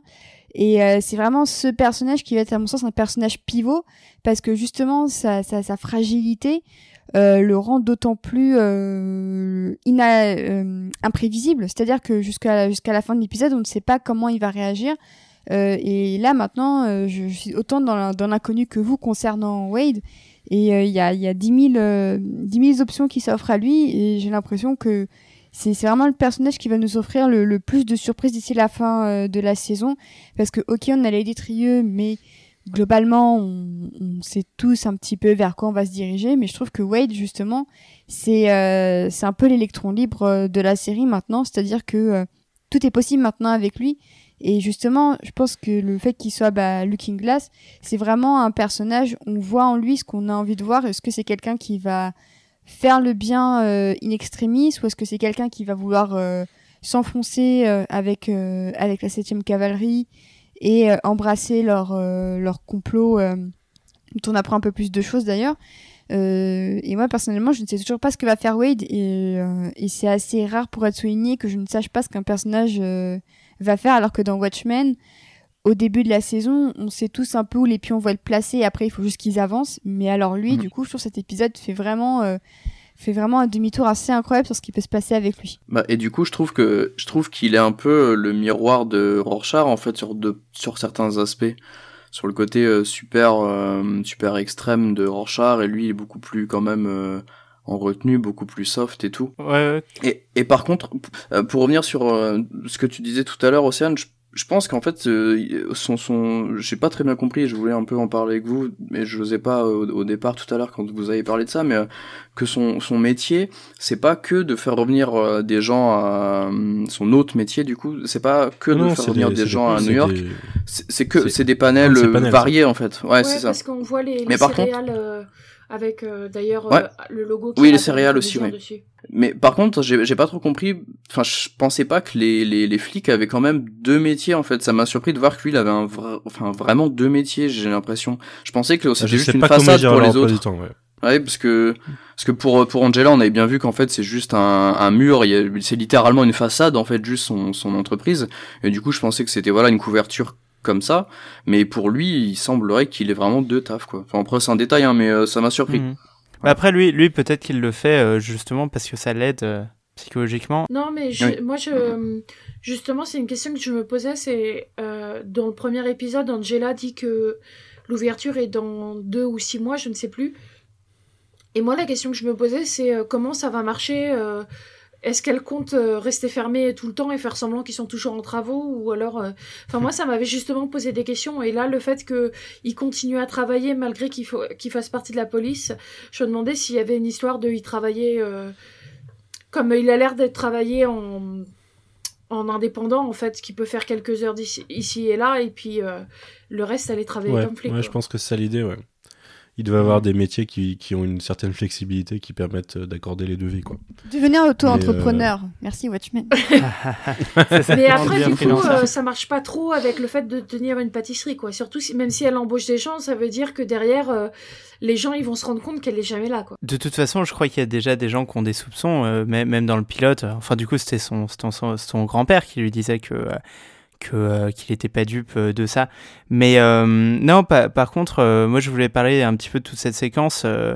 même s'il y a peut-être pas tant de choses à en dire parce que elle fonctionne surtout sur l'émotion moins que sur le, côté analyse cérébrale mais j'ai trouvé que c'était à peu près le plus beau moment de l'épisode ou en tout cas enfin vraiment une séquence qui, qui, tenait la dragée haute dans, dans ce que faisait la série et je trouve qu'elle nous elle, elle nous met vraiment en valeur le le, toutes les idées que Lindelof développe sur les masques et pourquoi est-ce que les gens en portent. Parce que dé- déjà, ri- rien qu'en tant que spectateur, euh, t'es devant cette scène et t'as ce pauvre ce pauvre mec euh, qui porte son masque chez lui et qui, tu, tu vois couvre des bouteilles de haricots ou des machins comme ça, ça ce qui fait aussi penser à, à Rorschach euh, et, je trouve qu'on a une empathie énorme pour ce personnage qui a pas de visage, euh, un, peu le même genre d'empathie qu'on a pour des, personnages de dessins animés ou des cartoons très abstraits. Euh, C'était un truc dont Scott McCloud parlait dans L'art invisible, euh, de à quel point au fur et à mesure qu'un personnage devient abstrait, tu développes plus d'empathie pour lui parce que ça peut être n'importe qui. C'est aussi pour ça qu'on kiffe Spider-Man ou des gens comme ça. Et ça en fait un petit personnage tout mignon, euh, tout, cartoon, alors que c'est une sorte de, de, vieux gars euh, euh, presque dangereux. Et, puis il y a, aussi, avec le, le fait que ce soit couvert donc de cette matière qui rappelle les chapeaux d'aluminium, euh, ce que disait Laurie Blake dans l'épisode 4, euh, quand elle disait que tout le monde portait un masque pour se protéger euh, de sa propre douleur. Et donc dans l'épisode 4, c'était métaphorique, parce que du coup, on parlait de, de trauma, de, de viol, de ces choses-là. Euh, et dans celui-ci, c'est beaucoup plus, euh, beaucoup plus concret, parce qu'il il pense vraiment que son masque peut le protéger des, euh, des ondes psychiques du, du, du poulpe. Et donc voilà, j'ai trouvé ça vraiment touchant et, et très subtil en fait dans, dans, dans le développement de, de personnages. Et d'a- d'ailleurs, je voulais, je voulais vous, vous poser une question. Est-ce que vous pensez que hum, sa capacité euh, assez, euh, assez intense à savoir euh, quand est-ce que quelqu'un ment, est-ce que vous pensez que c'est un pouvoir dans un sens un peu surnaturel ou c'est juste que le mec est plutôt doué? Moi, c'était la question que je me posais. Justement, s'il avait J'ai l'impression que c'est ce pouvoir, presque euh, suggéré que c'est un effet de son de l'attaque psychique et d'y avoir Le survécu. rencontre avec le poulpe, ouais. ouais. Mais Ouais. euh, est-ce que est-ce que c'est c'est le cas ou est-ce que mais c'est un peu euh, alors là il faut avoir vu The Leftovers un peu mais The Leftovers soulève beaucoup de questions où t'as jamais vraiment la réponse et qui te demande en gros c'est un, un peu un acte de foi mais euh, mais en même temps ça n'a pas d'importance tu vois c'est tu peux l'interpréter ouais, comme ouais. tu veux et derrière c'est pas grave Là, je pense qu'on n'aura jamais la réponse. hein. Non, je pense que non, ouais. Mais euh, qu'est-ce que je voulais dire? Euh, je, vou- je voulais rebondir sur euh, le côté très Rorschach du personnage, puisque il est à la fois opposé et, euh, et mis en parallèle total avec Rorschach euh, dans, son costume, dans, ses habitudes alimentaires. Euh, Il y a le côté friand de la télévision un peu mensongère, puisqu'on on, on découvre via Pitipédia que ce qui est raconté dans American Hero Story euh, est globalement du bullshit qui pourrait euh, s'apparenter à ce qu'on lit dans The New Frontiersman. Je Donc en gros, euh, la série est le News, le, le News Frontiersman de, de, de Looking Glass. Et il y a son côté aussi, euh, son rapport aux femmes. Rorschach, fils d'une prostituée, qui a un rapport assez particulier aux femmes, et, et Looking Glass, oppressé par, enfin, qui, dont, dont les origines euh, viennent en partie de l'oppression d'une femme qui l'a suivi tel le lapin blanc, qui répète le schéma une seconde fois dans cet épisode en suivant une autre femme qui va le mener à un, guet-apens. Euh, et on, sent régulièrement dans ces. Alors, on n'a pas parlé encore de la scène au commissariat euh, de, premier tiers d'épisode avec le I'm the FBI, we bug shit. Le, le côté très, très rabaissé par les femmes de pouvoir qu'il peut avoir, duquel il va s'émanci- s'émanciper vers la fin de l'épisode, du coup. Euh, Il y, a, ce côté ouais, très, très oppressé face aux femmes. Je pense que c'est une caractéristique assez importante pour le personnage euh, qui, pourrait, euh, qui pourrait le faire vriller d'un côté ou de l'autre. Euh, même s'il est assez ambivalent sur le sujet, puisque derrière on a, on découvre la, sa relation avec son, je sais pas si c'est son ex, si c'est son ex-femme, c'est officiel ex-femme, maintenant, ouais. puisque. Ouais. on voit qu'elle avait son nom, euh, Cynthia Tillman, euh, qui est maintenant Cynthia, je ne sais plus comment, Euh, Bennett. mais et, et avec laquelle il a jamais réussi à avoir une relation correcte. Et d'ailleurs, il y a eu, il- ironiquement, la, la relation a duré 7 ans et euh, en rapport au miroir cassé du début, 7 ans de malheur. Euh, il le dit lui-même et il a toujours, enfin, il a jamais réussi à ne pas penser qu'elle pourrait à un moment le ridiculiser ou autre. Donc, il a, il a vraiment un côté, un rapport aux femmes euh, particulier et euh, dérangé. Après, c'est un petit peu aussi le, le reflet de l'américain moyen, tu vois, peut-être un, un peu là-dedans. Et euh, pour revenir à cette histoire d'alarme, euh, alors nous, ça nous paraît un peu fictionnel parce qu'en France, c'est pas super développé. Mais euh, je, je suis très friand hein, des, des survivalistes. et et, euh, cette, euh, c'est un petit peu ce, ce marché de la paranoïa, il existe vraiment avec des mecs qui ont des plans Ah, oui, totalement. Euh, ouais. des plans d'action, d'évacuation, au cas même de génocide euh, un peu imaginaire. Enfin, c'est à peine fictionnel. Hein. Voilà, évidemment, c'est lié à, à la chute des poulpes, donc euh, on- c'est de la fiction. Mais euh, le, système, le fonctionnement et le, le côté évacuation, je m'enferme dans mon bunker en tant de temps avec un chronomètre et tout, c'est ça existe vraiment. Il y a vraiment des gens qui le font. Donc euh, c'est presque plus parodique, je pense, que, que fictionnel. Ah, totalement, mais c'est ce que je disais tout à l'heure. Je pense que c'est là pour montrer que quel que soit le trauma, quel que soit le problème euh, qui peut euh, se, qui peut arriver dans un monde, il y aura toujours euh, des connards de capitalistes pour essayer d'en profiter de faire de l'argent dessus. D'ailleurs, pour repartir sur la, métaphore du, du 11 septembre, c'est d'ailleurs des choses qui sont... Le lendemain du 11 septembre, ce sont des choses qui ont commencé à sortir. Il y avait à l'époque des entreprises qui vendaient des parachutes pour pouvoir sauter du haut de ta tour s'il y avait un avion qui se crachait. Ou il y a eu pas mal de, de, de, C'est ouf, de, de choses dans le genre... euh, euh, qui ont surfé sur la peur euh, post-11 septembre aussi déjà à l'époque. Sans parler effectivement des survivalistes qui sont prêts à toute attaque de zombies, etc.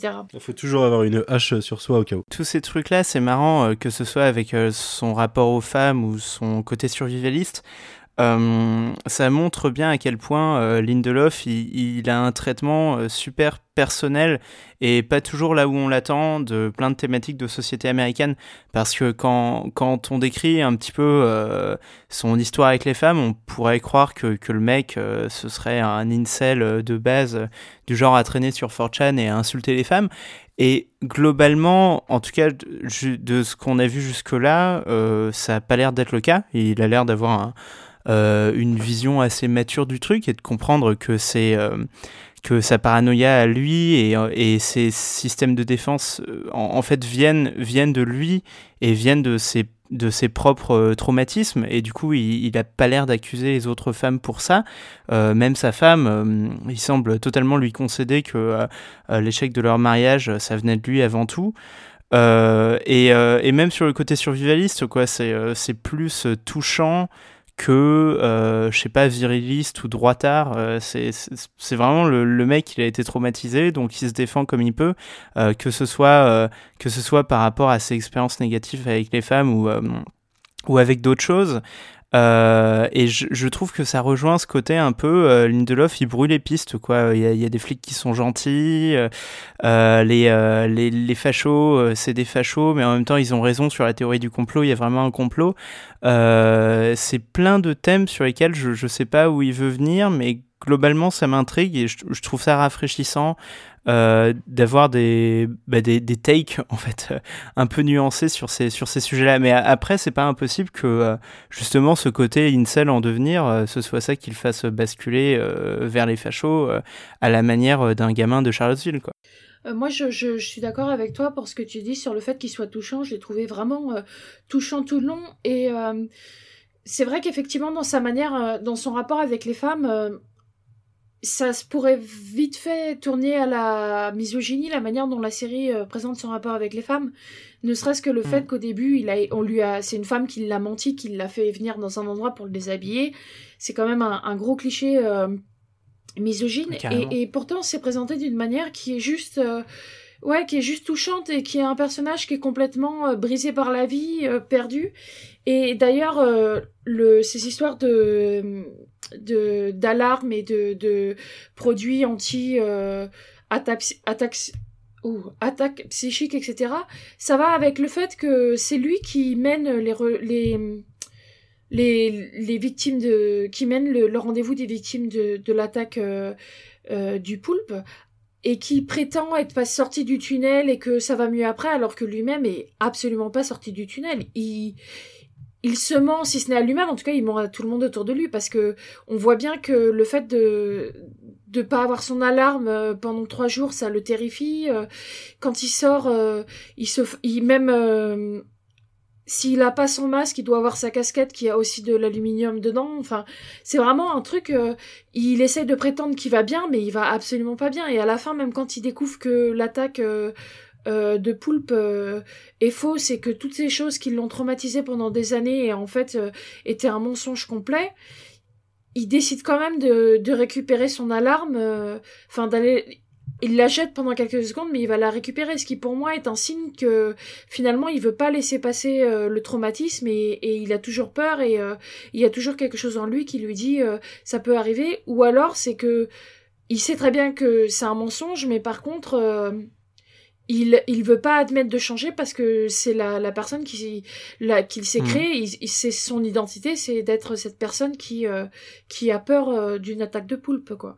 Et du coup je trouve ça Bah, super c'est- que c'est un intéressant, côté euh, rassurant pour lui, ouais. l'utilisation de, de des alarmes et de l'entreprise IDS euh, euh, là-dedans. C'est c'est là que c'est super fort parce qu'en fait, euh, euh, Lindelof il nous montre que qu'il n'y a pas a pas de solution simple à des euh, à des à des problèmes euh, psychologiques de cet ordre-là quoi. C'est pas parce qu'on te te démontre par A plus B euh, que en fait les poulpes c'était pas vrai que le mec va réussir à se débarrasser euh, de son PTSD euh, d'un claquement de doigts et de sa paranoïa. Tout comme euh, c'est pas parce que tu dis euh, un mec qui va pas bien, euh, mais regarde, euh, tout va bien et il y a des gens qui vont moins bien que toi, que tout d'un coup il va, il va aller bien. Et euh, ouais, pour, pour moi vraiment ce portrait humain, c'est euh, c'est c'est ce qui se fait de mieux. euh, voilà, là dans ce que j'ai vu récemment, et c'est une des plus grosses qualités de la série pour l'instant. Et pour revenir sur le côté misogyne dont, dont, dont tu parlais tout à l'heure, Clara, l'épisode est coécrit par une femme, hein, euh, qu'avait d'ailleurs euh, coécrit déjà avec euh, Lindelof un très bon épisode de Leftovers, qui était euh, l'épisode sur Laurie de la, dans la saison 3, lorsque Laurie va euh, rejoindre les autres en Australie en fait. Mon et Dieu. je trouve, Oui, cet épisode je- est incroyable. il est, il est génial. Et en fait, finalement, il y a un peu la même approche où on suit, on voyait déjà Laurie tout au long de la saison 3, euh, comme on voit Wade là en, en fond pour l'instant. Et en fait, au bout de là, c'était l'épisode 6, je crois, si je dis pas de ou peut-être même le, peut-être même le 5 euh, de, de Leftovers de la saison 3. Et en fait, d'un seul coup, on, on suit que Laurie qui va refaire tout basculer en fait pour, euh, pour le, le, le dernier tiers, il me semble, de, de la saison 3 de Leftovers.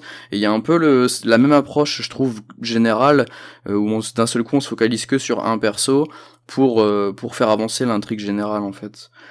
Et d'ailleurs, ça, ça confirme aussi un peu ta, ta, ta, théo- ta théorie, euh, Manu, sur le fait que les, les femmes réalisent des épisodes plutôt centrés autour d'hommes et les hommes autour de femmes, apparemment, vu que là c'est réalisé par... euh, par une femme, là où l'épisode Ouais, 3 était c'est réalisé par un homme, ça c'est vraiment chouette C'est aussi. je Steph. Green qui réalise cette fois, qui est une réalisatrice euh, qui a fait pas mal de séries. Elle a fait notamment du The Americans, du The Duce, des trucs comme ça. Mm. The Juice plutôt. Euh, toujours est-il qu'avant d'arriver à ce, tournant de l'épisode, euh, donc on avait cette scène du commissariat où là, bah, c'est clairement euh, des femmes qui, entourent sa vie. De coup, on découvre que Laurie a mis un micro sur son cactus et du coup écoute les conversations qu'il a avec Angela. On a Angela qui le presse pour avoir les, informations sur les pilules qu'il a demandé de, de faire analyser par son ex-femme. Euh, on a la scène avec son ex-femme qui est plutôt euh, à part le petit côté je brûle des petits, des petits chiots, qui est plutôt bienveillante. Hein, là, il n'y a, a, pas de problème de ce côté-là.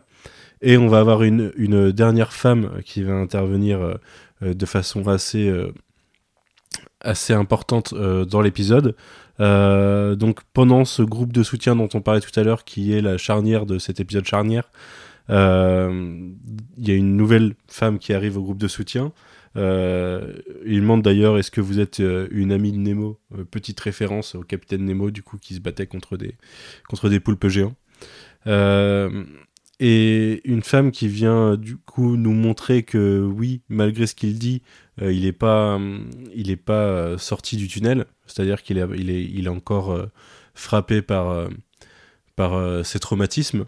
Alors c'est quelque chose que je trouve assez, assez fort d'ailleurs, hein, que le, personnage et cette euh, conscience de lui au point de oui, il sait qu'il est frappé par des par, euh, par euh, des PTSD, mais il a la force quand même de réussir à s'extraire de ça et essayer de faire progresser les autres et à trouver le discours que lui n'arrive pas à appliquer à lui-même. Je trouve ça je trouve ça assez fort dans dans, dans ça. Et, et, ça nous présente du coup, alors on ne sait pas encore quelle est de la 7ème cavalerie, mais ça nous présente, ça commence à nous présenter la 7ème cavalerie sous un nouveau jour.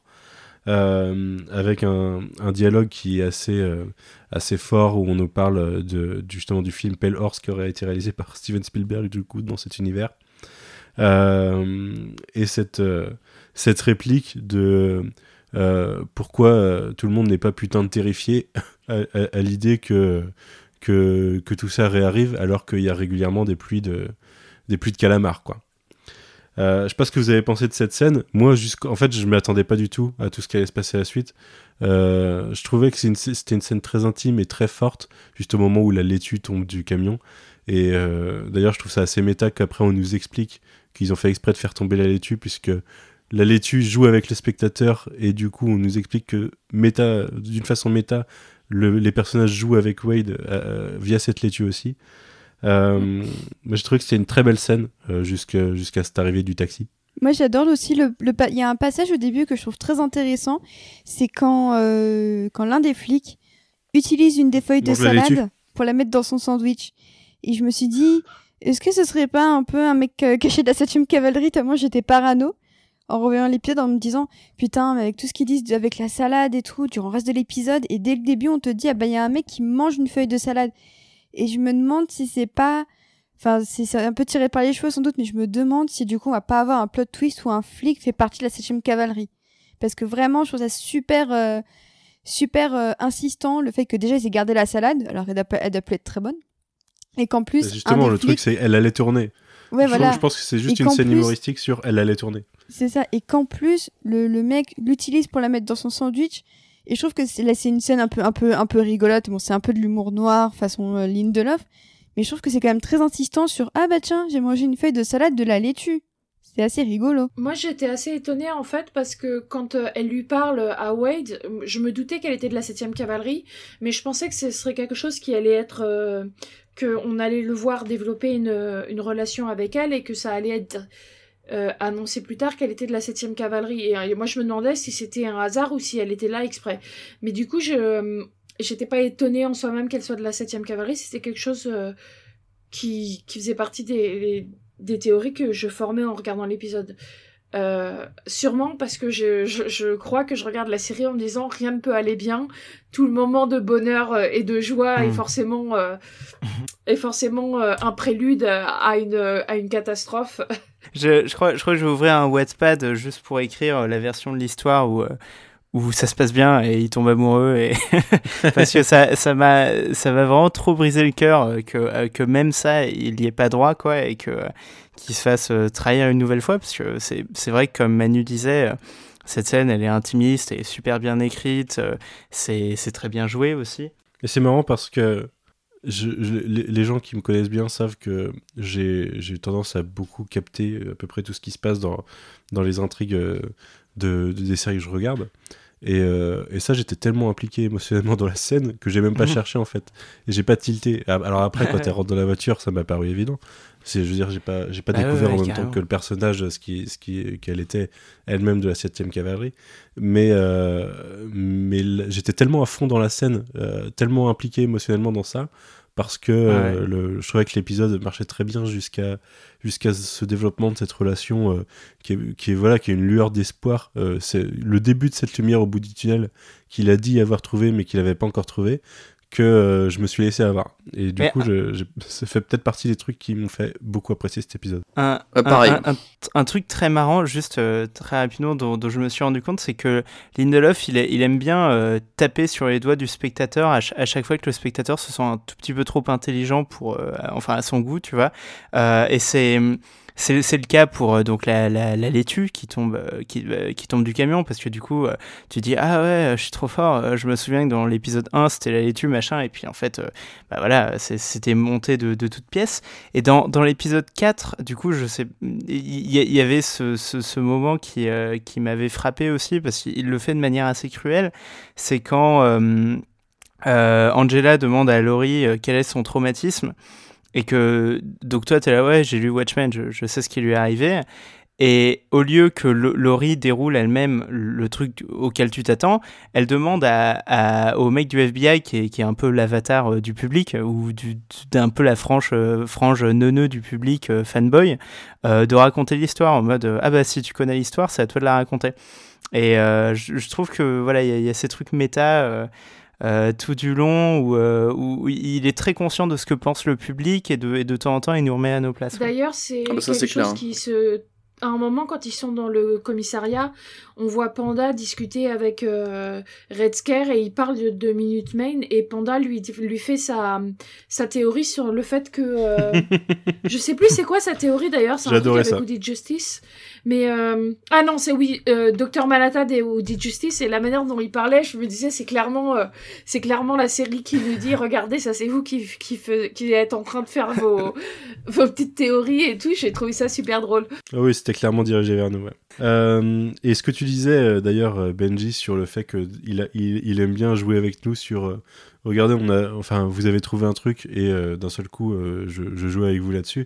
On l'a un peu plus loin dans l'épisode et on va arriver à cette scène de découverte de, de du lieu de la septième, fin, du tournage de la 7 cavalerie, avec le moment où tu as le, où as le, le membre de la 7 cavalerie qui vient parler à Wade et qui lui dit vous cherchez même pas à cacher votre voix.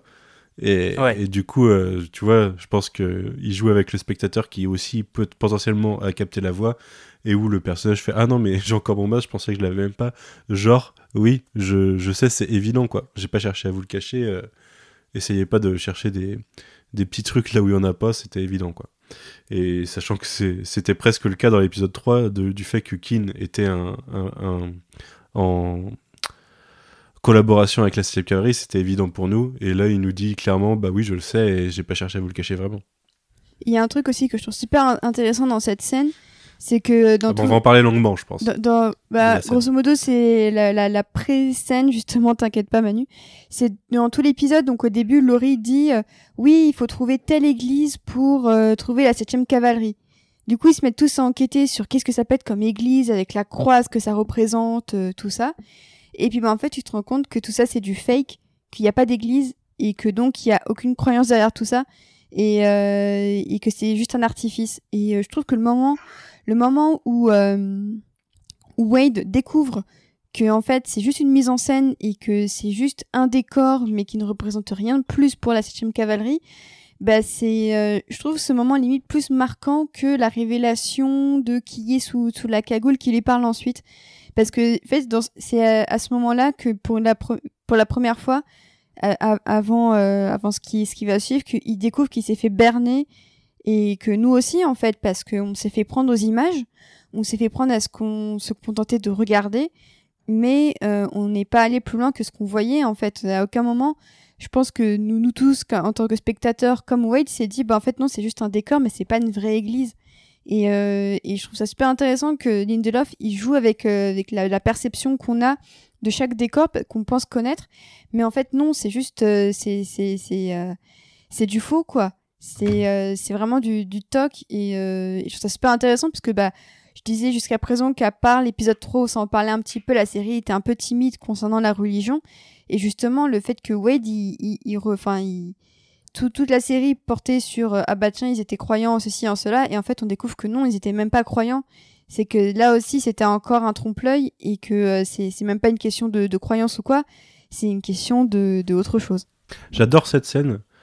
Et euh, en fait, j'a- j'adore. euh, donc, on, va en parler une fois que la laitue est tombée du, camion. On a euh, un- une montée en tension de l'épisode où Wade se rend compte que sa copine a été embarquée par probablement le mec qui a tiré sur le flic en début de saison.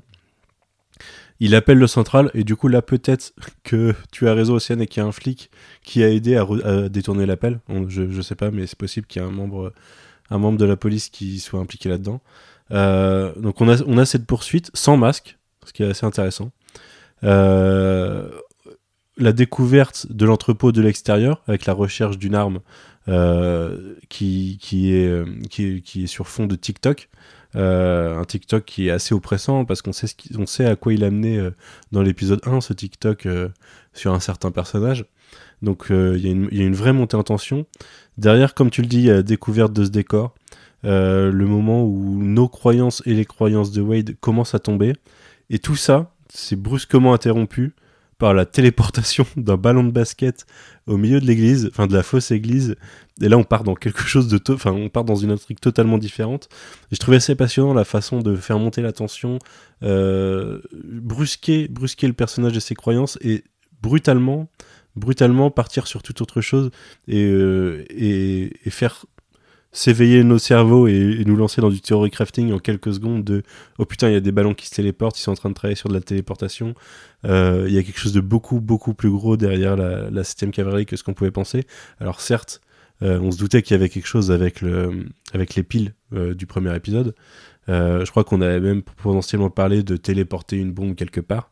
Mais là on voit qu'il y, y a une science assez poussée du truc euh, et derrière, je sais plus qui, lequel d'entre vous, c'est peut-être Clara tout à l'heure qui, qui nous parlait de cette mise à nu du personnage une seconde fois, euh, une mise à nu euh, psychologique où il se retrouve entouré de tous ces gens impuissants et on le découvre avec une arme qui tire à blanc. Après, je pense que pour le, la, la radio, euh, c'est un détail, hein, mais je pense que pour la radio, c'est juste les, des, des gens de la cavalerie qui, pendant qu'ils étaient dans le bar, en ont profité pour, euh, pour aller dans, le, dans son camion, en fait, et remplacer et le flingue Oui, c'est vrai. et, et bidouiller la radio, en fait. Après, il y a peut-être effectivement bel et bien quelqu'un de la cavalerie euh, infiltré chez les flics, ça, je, je sais pas, mais je pense que c'est juste ça, en fait. Euh, moi, ça m'étonnerait pas parce que c'était justement mon... ma théorie euh, de l'épisode 1, c'est quand euh, le flic qui se fait tirer dessus dans le premier épisode euh, tente trois fois d'enlever son, pistolet de, l'endroit où il est bloqué. Et il, doit il, doit le, il doit demander trois fois à ce qu'on le rebuzz pour qu'il puisse le sortir. Et du coup, je m'étais demandé s'il n'y avait pas... Et c'est ces trois fois qui l'empêchent de prendre son pistolet qui font qu'il se fait tirer dessus sans pouvoir euh, sans pouvoir répondre en fait donc euh, justement moi je me demandais si euh, s'il y avait euh, quelqu'un euh, au dispatch ou quelque chose comme ça qui était euh, qui empêchait le, le, le truc de se détacher donc je serais pas étonnée que ce soit la même personne qui ait fait en sorte que sa radio ne marche pas Ouais, potentiellement. Mais du coup, les deux sont possibles, hein. comme le dit Quentin, Mm. c'est possible que ce soit juste un mec qui ait manipulé tout ça. Sup- super passage euh, super passage musical euh, de encore de, de- sur le pa- sur le moment euh, où sur non, sur tension là comme comme tu disais où il sort de sa bagnole et tout il y a un passage musical super euh, Mm. qui fait vachement Carpenter encore mais j'ai vraiment beaucoup aimé super euh, st- stressant en fait et juste génial Alors, j'ai pas du tout fait la liste de toutes les musiques de l'épisode, mais elle est, il est sacrément musical cet épisode. Il y a des, Ah il y a ouais. des- il y a des trucs partout. J'en ai listé je pense sept, que- moi. T'en as listé 7, on en reparlera Ouais. peut-être tout à l'heure si, tu, veux- si tu veux euh, y revenir plus profondément. Je voulais savoir si quelqu'un voulait parler de ce moment crucial de la révélation, de, du coup de, du passage avec euh, le sénateur Keane, euh, cette fameuse vidéo adressée à Robert, et, euh, et du coup la révélation face à ces écrans pour Wade. Bah forcément, il y a le symbole. Il y a le, le symbole de Wade qui, qui regarde cette révélation euh, face à de- une, une grande, une grande sculpture de télé, comme Ozymandias contemplait devant ces mêmes types de sculptures bah, son œuvre. Euh, voilà, faut, faut, faut y aller euh, avec les mots. Mhm. Mais du coup, ouais, voilà, c'est clairement... euh, c'est c'est euh, c'est un moment crucial autant pour euh, pour le spectateur qui euh, qui qui effectivement se reprend à une- un cachet de nostalgie euh, pour pour faire référence à ce qui ce qui est dit dans l'épisode mais euh, Enfin, cette, cette scène, je la trouve assez terrifiante parce que euh, on voit clairement qu'Ozymandias a toujours aucun regret, qu'il est, il est limite content en fait. On le voit, euh, il, il, il a pas sa petite moustache en disant niac niac niac, mais c'est c'est tout comme. Euh, et euh, enfin, je trouve Jeremy Irons euh, incroyable dans cette scène. Ah, Il est incroyable. Et puis, Si on voit pas qu'il a 30 ans de moins quand même. hein. bah, je pense aussi qu'ils ont joué sur l'effet euh, VHS pour lui retirer quelques petites rides. Je serais pas étonnée, mais même ses cheveux un peu blonds, enfin, c'est, il a cet aspect vraiment dandy euh, qui, qui explique son plan. Ça m'a un petit peu du coup rappelé euh, parce que le, le fait qu'il décrive son plan euh, très très précisément à la fin du comics. Et, euh, et là, du coup, il le fait, mais pour euh, expliquer autre chose, c'est-à-dire cette fois expliquer euh, comment, bah, avec son complot, certes, il a, il a pacifié le monde, mais il a aussi contribué à faire élire Robert Redford. Et euh, je trouve ça super intéressant que là encore, on voit une sorte de, de complexe en fait à, euh, à maîtriser le temps. Parce que du coup, il parle de, euh, bah, une fois que vous aurez vu cette cassette, donc ça fera 7 ans, il joue beaucoup avec la notion de temps, de, de passé, de futur, de il a, il, il- en gros, c'est quelqu'un qui, euh, qui vient du, du, du passé pour décrire le futur et j'ai eu l'impression qu'il se prenait un peu pour Dr Manhattan qui voyait le futur et qui du coup essayait de le J'ai cru un place. moment. J'ai cru un moment quand il dit euh, j'ai pas euh, enfin en gros il dit il dit j'ai pas prédit le futur. J'ai cru qu'il allait dire je l'ai vu, tu vois. Ouais, Ah. ouais. Parce que et, et nous révéler euh, du coup la technologie qui permettrait de voir le futur que par exemple Lady euh, True peut, peut utiliser. Mais non, Ouais. il dit euh, qu'il en gros qu'il est l'architecte du futur. Mais Il c'est y a un ça. truc, il y a, il y a- il y a deux trucs intéressants d'ailleurs. Euh, les 7 ans entre les 7 ans qu'il explique entre sa vidéo et, euh, et l'élection, qui, qui sont échos aux 7 ans entre l'action actuelle et le moment où Ozymandias a disparu. Et la relation de gros, Wade euh, avec sa femme aussi, 7 ans. Ouais. Il y, a- il y a ça, mais, euh, mais du coup, il y a, du coup, il y a cette même temporalité entre, entre deux, deux plans, j'ai envie de dire, d'Ozymandias. Et il y a- et il y a les mots qu'il utilise euh, qui sont un rappel total à l'inspiration de Alan Moore pour euh, la création de, du plan d'Ozymandias. Il dit euh, en gros que l'arme qu'il faut utiliser pour euh, lier euh, les nations, c'est la peur et qu'il en est l'architecte.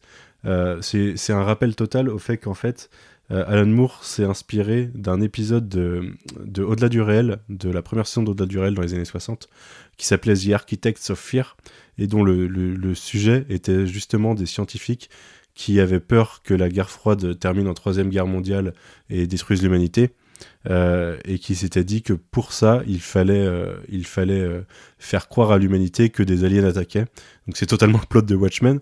C'était des, à l'époque, ça a été des, des, une source de tension entre Alan Moore et, et, et, Len Wayne, qui lui disait que c'était un petit peu trop du plagiat. Et du coup, Watchmen rend aujourd'hui hommage à cet épisode à, à- à travers les mots en lui disant, enfin, en, en, en avouant que c'est l'inspiration primaire de, du plan d'Ozymandias. C'est génial. Euh, cette ah, scène-là, euh, cette scène-là, en fait, elle est vachement intéressante parce que, enfin, c'est ce que je disais au début. et d'après moi, vous allez peut-être me contredire parce que vous êtes, vous êtes super attentif par rapport à moi. Moi, quand je regarde la série, je regarde pas tout ça pour être franc. vous m'épatez. Euh, en fait, euh, c'est la première fois que le, le- la série, j'allais dire le comics, que la série a vraiment un parti pris vis-à-vis du comics et donc qu'elle se permet même une sorte de retcon, on va dire, pour avancer. Euh, alors que jusqu'à présent, on était face à une suite mais euh, j'avais pas l'impression qu'il y ait vraiment eu, bon même s'il y a forcément par exemple le statut d'Ozymandias dans la série, etc. Mais euh, c'est la première fois qu'on te dit, ah en fait ce que t'as vu dans le comics, et ben c'était pas ça. Et je pense que jusqu'à présent c'était pas arrivé dans la série. Euh, et, et je trouve que là c'est vraiment la preuve aussi que la série euh, s'affirme, on va dire, et, et prend une vraie direction. Et du coup il aura fallu 5 épisodes pour ça, mais je trouve Mais ça sur assez quel point tu intéressant. parles? Sur quel point tu dis que ce qu'on Eh a ben, vu sur dans le comics, sur le fait de sur le fait de dire que en fait le enfin l'attaque extraterrestre c'était si tu veux pour le enfin comment dire? Je vais je vais revenir à, à mon truc de base parce que du coup je suis parti trop loin Euh, et qu'en gros euh, c'est pas une attaque euh, du coup j'ai totalement perdu mon fil Parce que dans le comics, c'est déjà une attaque pour unir le monde face, pour, pour éviter que le monde s'autodétruise. Euh, oui, oui, non, mais en fait, lui, il, il explique, si tu veux, que c'est pas, euh, comment dire, que c'est pas une créature, enfin, que c'est vraiment créé de, de toutes pièces. Enfin, je sais plus comment il explique ça, mais euh, c'est, il y, a- il y a un aspect redcon en fait pour moi là-dedans. Mais euh, je, du coup, je, je suis peut-être totalement à côté. je sais mais- pas. Parce que pour moi, enfin déjà dans le comics, c'est la, la créature est une euh, est une création de lui. Enfin, c'est lui qui l'a créée. Et là, Mm. il dit- il l'avoue au fait au monde. Euh, le côté redcon potentiel, mais c'est plus une redcon suite et c'est pas totalement une redcon parce que c'était déjà teasé dans le comics. C'est le fait que ça embrasse, enfin la deuxième partie de son plan, c'est l'élection de Robert Redford, alors que c'est pas du tout euh, teasé qu'il a voulu participer à ça dans le comics. Cependant, dans le comics, je, voulais, voudrais rappeler que c'était déjà teasé que Redford était euh, face à Nixon dans les élections d'après. Il y a un petit journal qu'on voit dans les dernières cases où, euh, où ça parle de Robert Redford en, en candidat Ah ouais alternatif. Ouais, ouais. Ah, je savais pas. C'est- Je me, suis, je suis rendu compte en, en le relisant euh, récemment, je vous enverrai la case si vous voulez, mais C'est trop ça- fort. c'est- c'était déjà teasé à l'époque, ce qui est, ce qui est Cool. assez fort. hein. Je pensais que c'était Mais- totalement une invention de Lindelof, mais non. Mais euh, du, du coup, euh, non, moi, ma, ma réaction principale face à la séquence, euh, et en même temps, bah, c'est normal, on s'en Ah bah doutait, c'est euh, la conséquence naturelle de, euh, de, de la fin de, du comics Watchmen avec le journal de Rorschach, c'est que euh, c'est qu'en fait, les, fachos, ils ont raison, ce qui est euh, peut-être un tout petit peu chelou euh, politiquement. Là, tout, juste après avoir vu l'épisode, je lisais, euh, c'est Lindsay Ellis, une, youtubeuse américaine qui faisait un thread là-dessus, qui, disait qu'elle était un peu euh, un peu dérangée par la série. euh, Enfin, elle, disait yikes, donc un peu burk. Euh, le, le, le, côté euh, parallèle avec les les mecs qui font des théories du complot sur le 11 septembre qui disent euh, 9-11 was an inside job et qu'en fait dans, dans cet univers-là qui est quand même assez réaliste, politiquement mature, machin, bah, les, les complotistes ont raison. Et du, du coup, moi, je, moi, j'ai pas encore d'avis là-dessus parce que je pense qu'on pourra se prononcer dessus que, à, la, fin de la saison, euh, quand Lindelof nous montrera euh, exactement où est-ce qu'il voulait en venir. Mais je pense que là, là, cet épisode 5, on est dans un moment super ambigu et super intéressant parce que euh, même si globalement on sait que là, euh, notre, euh, notre, brave gaillard euh, qui, se retrouve face aux fachos, bah, c'est pas une bonne posture pour lui, et que s'il s'allie avec eux, on sera un peu triste, et il sera d'autant moins héroïque. De son point de vue à lui, c'est quand même pas impossible de, de comprendre que, que les mecs ont l'air d'avoir raison, parce qu'en plus, en tant que lecteur du comics, on sait qu'ils ont raison, et donc euh, si, euh, si, si les mecs sont là pour, euh, pour révéler la, la vérité au monde, c'est quand même plutôt pas mal, non? Donc c'est ambigu. Mais je pense pas qu'ils soient là pour révéler la vérité au monde. Mhm. Je pense que. Enfin, ils ont un plan plus large que ça. C'est juste que. Enfin, c'est un peu naïf, je pense, de dire yikes, les complotistes ont raison. Dans le sens Ouais. où. euh, euh, presque tous les complotistes ont raison sur une partie des choses. Enfin, la, la- parano est inspirée de quelque chose. Il y a, il y a- il y a des. C'est c'est parce que le. Est-ce les est-ce que, est-ce que tu penses que, euh, entend- que, que le fuel de jet ne peut pas euh, faire fondre les poutres Manu? C'est ça que tu nous dis? Bah, non, je pense ouais, pas ça. je, suis, je suis dans le comics, euh, effectivement.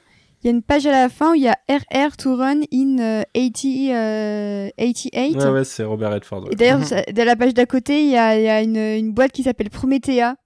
Ça me fait beaucoup rire, connaissant Alan Moore. Voilà. Mais, euh, mais oui, non, enfin, j'ai j'ai vu le même trait que, que Benji de Lindsay Ellis. Euh, je pense que nous, faut pas oublier qu'on parle en tant que Français. C'est-à-dire que on a une distance par rapport au 11 septembre que les Américains n'ont pas. Et du coup, quand je, je lis Lindsay Ellis, pour le moment, je suis pas d'accord avec elle, mais je comprends ce qu'elle veut dire parce que euh, c'est vrai que quand tu, tu regardes à deux fois, l'épisode te dit qu'en gros, la, la tragédie qui, euh, qui a soudé un pays, bon évidemment le, le 11 septembre n'a rien soudé du tout, et bien au contraire, il a, il a encore plus fragilisé euh, le, la, la, la bonne entente euh, entre toutes les communautés aux États-Unis. Hein, ça, faut pas, faut malheureusement pas l'oublier. Il a renforcé les Mais, euh, le mais oui, communautarisme. je, je peux comprendre pourquoi ça gêne Lindsay Ellis parce que c'est vrai que euh, les, les, les théories du complot, ça s'appuie certes sur euh, un, un- une, une infime vérité de base. Forcément, il n'y a pas de la, la parano vient de, de quelque chose. Mais en l'occurrence, le 11 septembre, ça reste quand même un événement qui euh, en a touché beaucoup personnellement euh, là-bas. Et, euh, et euh, beaucoup de personnes, dès que dès qu'on dit ah bah machin croit au complot, bah la personne se fait euh, se fait jeter quelques quelques cailloux publiquement en fait parce que c'est c'est une sorte de tabou. En fait là la le, le- la théorie du complot c'est vraiment tabou parce que personne n'oserait accuser son propre gouvernement d'avoir tué 3000 personnes. Et, euh, et effectivement je peux comprendre pourquoi Lindsay Ellis est gênée parce que le, le, bah, le Watchmen, ça te dit clairement, bah, vous avez raison de croire en la, théorie du complot. Sauf qu'on sait, nous, que la théorie du complot, elle est avérée qu'une fois sur un milliard. Et Watchmen, ça raconte cette fois sur euh, le milliard où les complotistes ont raison et ça reste un objet de pop culture qui a une, une, grande, une grande influence. Donc je pense pas que Watchmen va, va persuader des gens que le 11 septembre c'est réellement produit à cause du gouvernement. Mais c'est vrai que ça, je pense que ça réveille une fibre euh, très profonde et très douloureuse pour pas mal de gens aux États-Unis. Et c'est pour ça que du coup, même si, bah, comme euh, tout le monde, euh, j'attends de voir la fin pour euh, savoir où, où, où, cette histoire de, de complot va aller. Euh, c'est vrai que je, je, je, comprends ce que veut dire Elise parce que je pense que c'est pas tous les jours qu'une une série grand public te rappelle qu'un complot avait, avait raison, en fait que les complotistes avaient raison. Et, euh, et je pense que c'est assez rare pour, euh, pour que justement eh, on puisse chacun avoir notre propre ressenti et surtout quand, quand il est américain. Sachant que moi, c'est, enfin, moi, cette histoire de théorie du complot avait raison. En fait, c'est un truc qui me gêne un peu depuis le début aussi.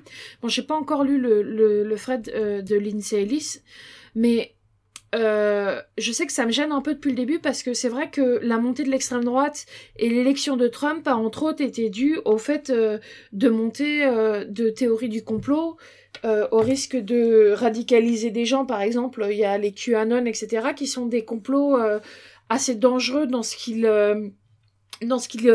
mettent en avant et dans ce qu'ils prônent et, et, qui effectivement a radicalisé pas mal de gens, enfin pas mal, euh, qui a radicalisé, en tout cas un certain nombre de gens et, euh, et qui a qui a été euh, entre autres cité comme euh, l'une des raisons de l'élection de Trump par exemple. Donc je peux comprendre que euh, pour des Américains qui voient la montée de l'extrême droite dans leur pays, enfin dans leur pays, dans le nôtre aussi, on a une montée de l'extrême droite, mais pour des Américains qui voient la montée de l'extrême droite dans leur pays via les, les, théories du complot et, euh, et l'élection d'un président euh, fasciste euh, via, les, via les théories du complot, etc. Et que cette même série qui parle de ça le montre comme, euh, en fait, les gens, ils ont raison sur la théorie du complot. Même si la série dit clairement que, bien qu'ils aient raison, en tout cas sur la théorie du complot, ils ont tort sur les, les, les, les les conclusions qu'ils en tirent et, et leur et leur leur idée euh, euh, leur théorie euh, politique n'empêche que ça c'est un peu un message qui peut être lu par certains comme oh regardez on nous dit qu'on a raison quoi donc je, je peux comprendre que d'un point de vue américain ça soit euh, problématique et ça pose question. Moi, je sais que c'est quelque chose qui m'avait posé question déjà dès le début, le fait de dire euh, oui, l'extrême droite a, a, raison sur certains points. Enfin. Mais ce que je trouve le plus problématique, en fait, c'est que euh, dire que ça, valide le complotisme, c'est oublier qu'il n'y a pas d'absolu. Et qu'en fait, le, gros problème de notre monde actuel, euh, c'est l'extrémisation des discours. C'est-à-dire que du, on, a tendance, enfin, chaque camp a tendance à vouloir invalider entièrement le discours euh, de l'autre camp en se basant sur euh, peut-être 10% d'un discours qui est extrême et qui va, euh, qui, et qui va euh, du coup décrédibiliser l'ensemble du discours. Je pense pas que Lindsay Ellis elle soit dans, elle soit dans ça, c'est juste que que elle exprime un ressenti face à face à un truc que, que te dit frontalement Watchmen. Là, il y a même pas de, enfin c'est clairement la série te dit, il y a eu un complot, euh, même si c'est pas par quelqu'un du gouvernement, et ça, ça me semble extrêmement important, justement, cette nuance, c'est que Ozymandias ne fait pas partie du gouvernement. Ce qu'il a fait, il n'a pas du tout impliqué le gouvernement là-dedans, et c'est en ça qu'à mon sens est la grosse différence avec le 11 septembre. Mais c'est juste qu'elle dit euh, que, que ouais, euh, c'est pas c'est pas évident à, à regarder et, euh, et, je la comprends en fait. Je pense pas qu'elle dise bah attention ça a provoqué ceci, cela ou quoi. J'ai pas vu son trait comme euh, quelque chose en mode attention ça peut provoquer machin cela, mais que juste elle, euh, bah et je pense qu'elle s'y connaît assez bien en, en théorie de l'image et tout ça pour dire que les images ont un sens.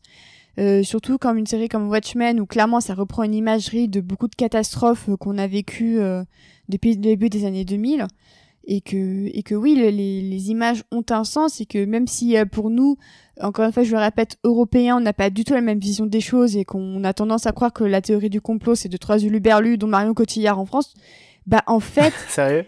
Ouais, ouais, Marion Cotillard, à une époque, elle avait dit que le 11 septembre, ah, c'était, c'était un complot ouais. du gouvernement. Après, c'est, elle s'est excusée ah, et tout ça. Hein. Parce que c'était très très mal passé aux États-Unis, donc c'est pour ça que je dis ça. Sachant que euh, je précise aussi, c'est que Lindsay Ellis a, a été euh, harcelée par, euh, par les nazis et l'extrême droite euh, et Oui. elle est euh, régulièrement la cible de d'attaques euh, euh, des mêmes nazis. Donc euh, je peux comprendre qu'elle soit assez euh, euh, pointilleuse sur la représentation de l'extrême droite dans les médias. Mais je sais que c'était aussi quelque chose que j'avais vu euh, passer comme critique quand euh, euh, X-Files a sorti sa saison... euh, je sais plus, c'était la saison 10, c'est ça? Enfin, en tout cas, la, la saison... euh, Il y a eu 10 et Ouais. 11 récemment. mais- donc, euh, je sais que il y avait eu cette critique parce que dans le premier épisode, on voit justement, je sais plus le nom de l'acteur, mais celui qui joue Jeff dans Community, qui joue un, une espèce de Alex Jones Ouais. Ah oui. qui parle de, de théorie du complot Ouais. et auquel en fait il a totalement raison. Et j'avais lu cet article Joel voilà. John Malkel joue cette, euh, ce, Alex Jones, euh, euh, qui est adepte des théories du complot et, et extrême droite, etc. Et en fait, j'avais lu cet article sur euh, le fait que dans les années euh, 90, quand X-Files est sorti, euh, les théories du complot, c'était euh, deux, trois personnes dans leur... euh, dans leur garage et on s'en moquait un peu alors que justement ce que l'article disait Ouais. c'est qu'aujourd'hui à la sortie de la saison 10 de X-Files la théorie du complot, c'est déjà beaucoup plus de gens et c'est aussi euh, un moyen de radicalisation de l'extrême droite et un moyen euh, qui est tellement efficace qu'elle a mené à l'élection de Donald Trump. Et du coup, euh, ce qu'X-Files raconte dans sa saison 10 et ce que X-Files racontait dans les années 90 a euh, un, goût complètement différent en bouche, alors que foncièrement c'est la même chose, sauf qu'effectivement euh, euh, le contexte est roi et, la société a changé et euh, les théories du complot ne sont plus cette chose euh, drôle dont on peut se moquer de trois crétins qui mettent des chapeaux en aluminium dans leur garage et devient un- un- une vraie arme politique dangereuse qui, qui, qui mène Mais à la mort de gens parce que, que- je vous rappelle juste comme ça enfin désolé de, de Mm. mais le l'attentat de l'attentat par exemple de Christchurch c'est c'était un, un QAnon qui a mené cet attentat donc c'est un truc qui vient euh, des milieux de la théorie du complot donc c'est vrai que on Mm. peut on peut être euh, on peut défendre Lindelof sur ce qu'il raconte. Par contre je pense qu'effectivement c'est une question qu'il faut se poser euh, aujourd'hui en 2019 Mais justement, l'épisode joue avec ça, dans le sens où euh, les, les mécanismes qui ont fait élire Trump euh, via des personnes qui ont influencé, du coup, le, influencé le discours, l'image, le- les, choses pour que, pour que la radicalisation d'une frange de l'Amérique aille vers l'élection de Trump, c'est critiqué dans l'épisode via la révélation de Keane qui nous dit regardez ces mecs c'est des blaireaux euh, le, le seul truc, c'est que moi, je suis le mec qui est au-dessus et qui les manipule pour garder un statu quo. Et de l'autre côté, on avait Jude qui était le mec qui manipulait l'autre côté. Euh, Mhm. Et chaque, il, il dit clairement chacun avait son groupe. Et l'idée, c'était de maintenir la paix en, les, euh, en, en, en jouant avec eux, quoi. Et, et je trouve ça un peu. je trouve que c'est aller un peu hors du propos que de que de ne voir que le côté euh, les théoriciens du complot ont raison, là où en fait ce qu'on nous dit c'est oui, parfois ils ont raison sur certains points, mais en vrai, ce qu'on essaie de vous dire, c'est il faut quand même pas se faire manipuler par euh, une puissance supérieure, par quelqu'un de, de, par euh, un, mec qui tire les ficelles dans l'ombre. Et, et faites gaffe au discours que vous entendez. Tu vois, moi je, trou- je trouve qu'en fait, aller, aller avoir peur de la théorie, enfin de, de la crédibilisation des, des complotistes dans, dans la série, c'est c'est passé à côté de ce propos-là. Ouais, c'est vrai. Puis Ouais. euh, c'était c'était super intéressant de, euh, de, de ramener euh, Clara euh, l'exemple de X-Files parce que c'est c'est vrai que ça nous montre à quel point euh, euh, du- d'une époque à l'autre le, le complot euh, ça a un contenu euh, social et euh, et, euh, et idéologique complètement différent parce que c'est vrai qu'en fait dans, dans les années 80 quand euh, quand Alan Moore il fait du complot dans Watchmen le complot c'est presque un truc euh, un truc de, de gauche en fait pre- presque un truc de de mec un peu punk etc qui qui dit don't trust the government en, fait tu vois. Le fait de dire les élites nous manipulent ou quoi c'était vraiment un un délire punk années 80 euh, qui à la limite peut nous sembler un peu niais aujourd'hui mais pourquoi pas ça ça ça ça ça a son ça son ancrage dans la vérité Euh, c'est vrai que c'est euh, un message gauchiste qui s'entend totalement euh, de, de montrer que les élites peuvent manipuler les informations et faire croire aux masses diverses choses pour les, les contrôler plutôt par la pensée que par les actes. Et je pense que Lindelof, il est, il est très conscient de ces trucs-là et c'est pour ça qu'il il, fait euh, récupérer ce truc-là par, euh, par, euh, par des groupes de, petits fachos parce qu'il comprend qu'aujourd'hui la théorie du complot elle a changé de camp en, en, termes de, de, situation sociologique en fait. Et ça s'explique de plein de manières mais c'est intéressant qu'il s'en rende compte parce qu'il aurait pu totalement nous faire la suite de Watchmen où en fait c'est les justiciers qui essayent de, de révéler le complot mais justement lui il a l'intelligence nécessaire pour comprendre que en 2019 c'est plus exactement comme ça que ça marche et euh, moi, moi, en fait, j'ai surtout envie de, de lui laisser euh, de la marge pour savoir où est-ce qu'il va. Parce qu'en fait, je sais pas où, où est-ce qu'il veut en venir, mais, mais j'ai envie de lui faire confiance parce que globalement, pour l'instant, il m'a pas déçu sur, ce, sur, sur ses propos justement euh, sociaux et, humains. Et donc, euh, moi, j'ai envie de penser qu'à la fin de la saison, euh, on, on, aura une idée beaucoup plus claire de, de ce qu'il voulait dire avec tout ah, ça. Mais quoi. pour le coup, je suis d'accord, hein, je, je, ne le condamne pas, mais par contre, ouais. je pense que c'est effectivement une question qu'on peut se poser et quelque chose qu'il faut regarder, euh, oui, sur, qu'il faut, qui, sur lequel il faut réfléchir euh, de manière consciente, quoi. Par contre, effectivement, pour le moment, euh, j'attends de voir euh, quel est son propos etc., et, et quelle est exactement euh, le, les thématiques qu'il veut, qui veut aborder. Pour rebondir sur ce que disait euh, d'ailleurs Benji sur le parallèle avec Nixon, je pense qu'il est notamment très conscient du fait que à l'époque où, euh, Alan Moore écrivait Watchmen, euh, s'il a pris Nixon dans le cadre d'un troisième mandat, c'est pas pour rien, c'est que c'est un président qui au final euh, a démissionné suite à un scandale, euh, un scandale d'État à l'époque, qui a amené à une à une commission pour une tentative de, destitu de destitution et lui a, a, abandonné avant en, démissionnant. Euh, et il est conscient du fait qu'aujourd'hui, on est, on est dans une Amérique, enfin, il vit dans une Amérique où le président est accusé de choses bien pires. Et au-delà d'être accusé, euh, il a fait des choses bien pires, euh, on le sait. Et pourtant, on n'est pas du tout dans une situation où il est où il est sur le point de démissionner. Euh, certes, il y a une procédure de destitution, mais on est loin d'en voir le bout et on n'est pas sûr du tout que ça aboutisse.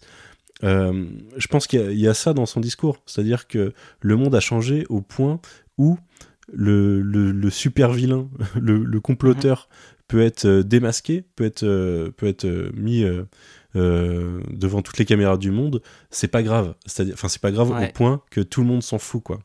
Et, euh, et, je suis assez, euh, je suis assez euh, curieux de savoir ce qui va se passer par la suite. De est-ce que le complot sera révélé au sein de la série? Je suis pas sûr parce que je suis pas sûr de, vouloir, de, de, de me dire que Lindelof et HBO sont prêts à gérer une révélation de cette ampleur dans l'univers de Watchmen mmh. qui irait vraiment chambouler complètement la, la fin du comic book. Euh, mais je trouve ça assez intéressant. Et vous faisiez le parallèle avec, euh, avec X-Files tout à l'heure. Un truc qui est intéressant, c'est que oui, c'est un l'aspect complotiste euh, et le fait que les ovnis sont un hoax, des choses comme ça. l'aspect complotiste en mode Infowars, c'est quelque chose que Chris Carter a amené dans la saison, dans la saison 10. Et autant il a foiré complètement dans la forme ces deux saisons, autant on peut que reconnaître à Chris Carter le fait d'avoir réussi à adopter le discours de son époque. Et à s'adapter à s'adapter au changement de au changement de la politique et de la vie. Et, euh, et il a continuellement X Files tout en restant cohérent avec sa continuité ce qui est assez intéressant. C'est à dire qu'il est il revient constamment sur la, la, la propre mythologie de sa série tout en la gardant cohérente. Euh, et, ce en s'adaptant à l'évolution du monde. C'est un, truc très fort de la part de Chris Carter. Malheureusement, il a complètement foiré le reste, mais euh, petit aparté X-Files terminé, mais je, tenais à le, placer, sachant qu'en plus Guigui sera très content que je donne un compliment à Chris Carter sur cette saison 10 et cette saison 11. Euh, on a parlé de la révélation, on n'a pas trop développé sur la téléportation. Je sais pas si vous avez des théories qui vous viennent en tête. Euh, on avait théorisé sur la téléportation d'une bombe euh, ça reste une possibilité. En tout cas, moi, je pense que les piles qu'ils enlevaient dans les premières, euh, dans le premier épisode, c'était pour alimenter ce genre de choses. Qu'est-ce que Moi, vous je en pense pensez pareil que, que c'était un. Je sais pas comment dire ça en français, mais c'était un red herring. C'était un. Quand on nous parle de la bombe cancérigène, alors que dans les documents, on nous dit que. euh, ces, ces piles ne sont en fait pas cancérigènes. Je pense que la réalité, c'est qu'ils prenaient les, les piles pour, pour créer, ou en tout cas pour, pour euh, mettre de l'énergie dans leur, euh, dans leur portail. En sachant qu'il y avait, euh, en plus de, de ça, euh, on le voit euh, prendre une mallette de, de trieux en main à un moment. Je sais pas si vous aviez vu dans le, dans le camion. Si, si, dans la, dans la valise. ouais. Et, et je pense que la valise c'est super important en fait par rapport à l'introduction du personnage dans, dans l'épisode d'avant. Peut-être que je me gourre totalement, mais je pense qu'il y a quelque chose par rapport à, à Lady Trieux. Mais il la, il la prend, mais il la repose, non? Il la repose, ouais, mais il- il- en gros il nous la montre quoi. Ouais, ouais. J'avais un doute, mais oui, c'est bien le thé de l'entreprise.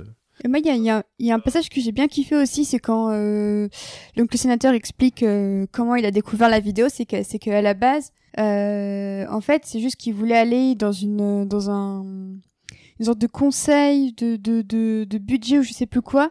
Et lui, il voulait un truc vraiment très très solide, très important, plus sexy. Et en fait, bah, finalement, il a été choisi pour le budget. Et en fait, c'est pour le budget qu'on l'a amené dans une salle en lui disant bah tiens, regarde cette vidéo.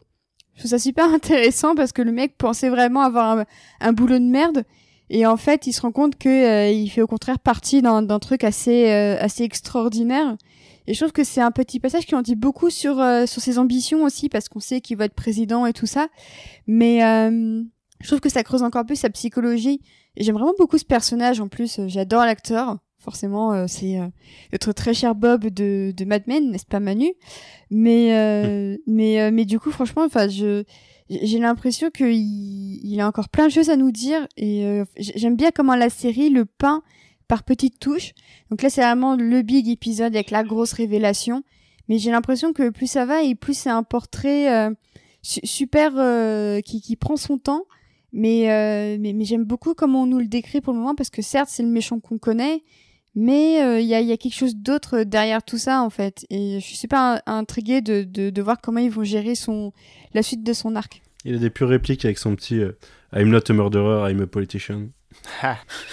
Pa- Parce que par rapport à, à ce que tu disais, Océane, sur euh, le, les quelques lignes de dialogue où il prend bien le temps d'expliquer comment il a eu la, la vidéo, et je vais pas relancer le, le débat politique, mais euh, en fait, moi, je l'ai vu comme... euh, en gros, il nous dit que... Enfin, j'ai l'impression, hein, que je me gourre peut-être totalement, mais j'ai l'impression qu'il nous dit que qu'en fait, il y a, il y a plein de de- d'hommes politiques, de col blanc, qui, qui sont au courant de ce truc-là depuis... ouais, moi je l'ai euh, vu, Ah oui, vu complètement. comme ça, moi. Ouais, je En pense gros, qu'en dès fait... que t'atteins un certain palier, euh, tu t'es au courant quoi. En- Ouais voilà, c'est ça. Et ça, ça m'a surpris quand même de par rapport à la fin du comics et au secret. Tu disais toi tout à l'heure Manu et je suis d'accord avec toi que quelque part ça m'embêterait que que le truc soit révélé au monde entier. Mais au final, s'il y a autant d'hommes politiques qui le qui le savent et qui se font qui se fassent tourner comme ça hein, des DVD dès que dès que t'es stagiaire chez eux en exagérant un peu, ça m'a vraiment surpris de la façon dont il dit ça en fait. Mais il y a ce passage en plus où il dit ça m'a pris quelques années pour pirater la vidéo. C'est-à-dire que Mm. le mec il est déter au point où euh, ça lui prend du temps, donc ça lui a pris des années. Je sais pas combien d'années ça lui a pris, ouais. mais ça lui a pris des années pour pirater cette vidéo. Donc ça doit être ça doit être 2-3 ans puisqu'il dit a couple years et du coup euh, sémantiquement ça va être 2-3 ans. Mais Ah oui. euh, C'était intéressant. euh, ce que je voulais dire c'est que oui la vidéo à la base elle est adressée à Robert Redford et si vous vous mettez à la place de Robert Redford qui vient de se de devenir président, j'imagine que le mec en plus il est élu euh, il est censé créer une utopie hein, clairement euh, et ça fait partie du plan d'Ozymandias d'essayer de créer une utopie sociale euh, qui par la suite foirera. Mais j'imagine que du point de vue d'un mec qui essaye, enfin qui a dans l'ambition de vouloir faire le bien, euh, qui découvre que tout ça c'est lié à un complot, enfin le, fait que le, le monde a été sauvé est lié à un complot et qu'on lui en donne, euh, on lui en donne la connaissance et jusqu'à son élection. J'imagine que derrière, euh, il avait besoin de partager ça avec des gens pour essayer de réfléchir à bon à partir de là, euh, qu'est-ce qu'on fait quoi. Ça Mm. m'étonne pas forcément que euh, y ait un certain nombre de, enfin qu'à partir du moment où, où les personnes prennent euh, des hautes fonctions, elles soient mises dans ce secret-là.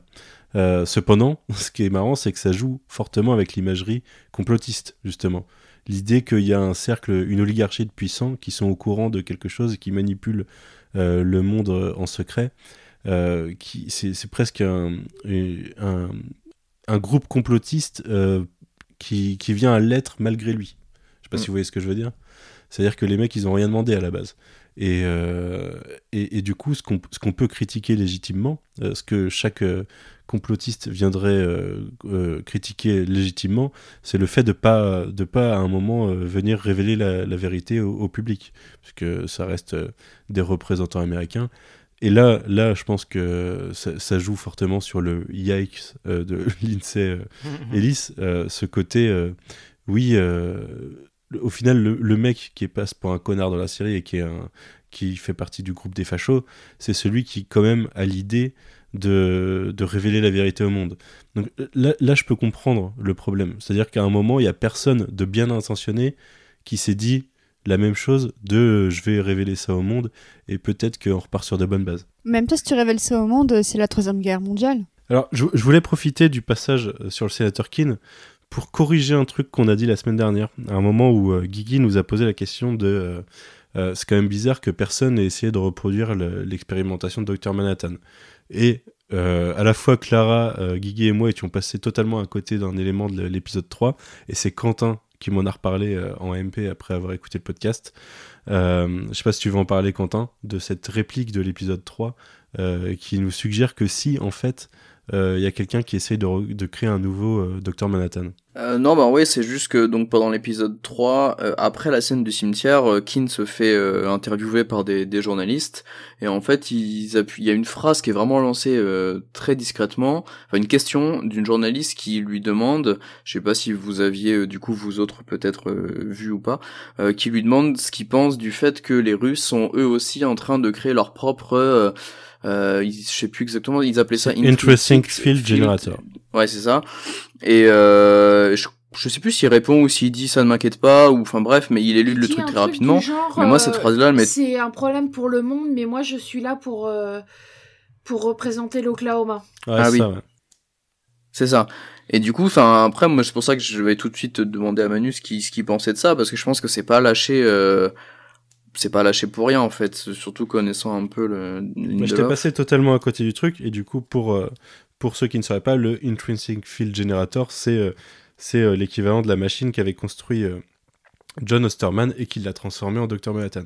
Ce qui suggère mmh. par cette réplique que actuellement en 2019 les Russes essayent de reproduire une expérience pour créer leur propre Dr Manhattan.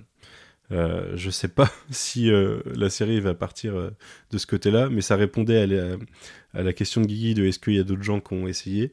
Euh, il y a actuellement d'autres gens qui essayent dans l'univers de Watchmen, et peut-être que ça pourrait, je sais pas, être lié à une fin de saison ou à une éventuelle saison 2, qui sait. voilà, j'en ai fini avec cette petite aparté réponse à Guigui. Euh, sur quoi on n'est pas passé encore On n'est pas passé sur Ozymandias. Mais à... Comment Veit, j'ai dit.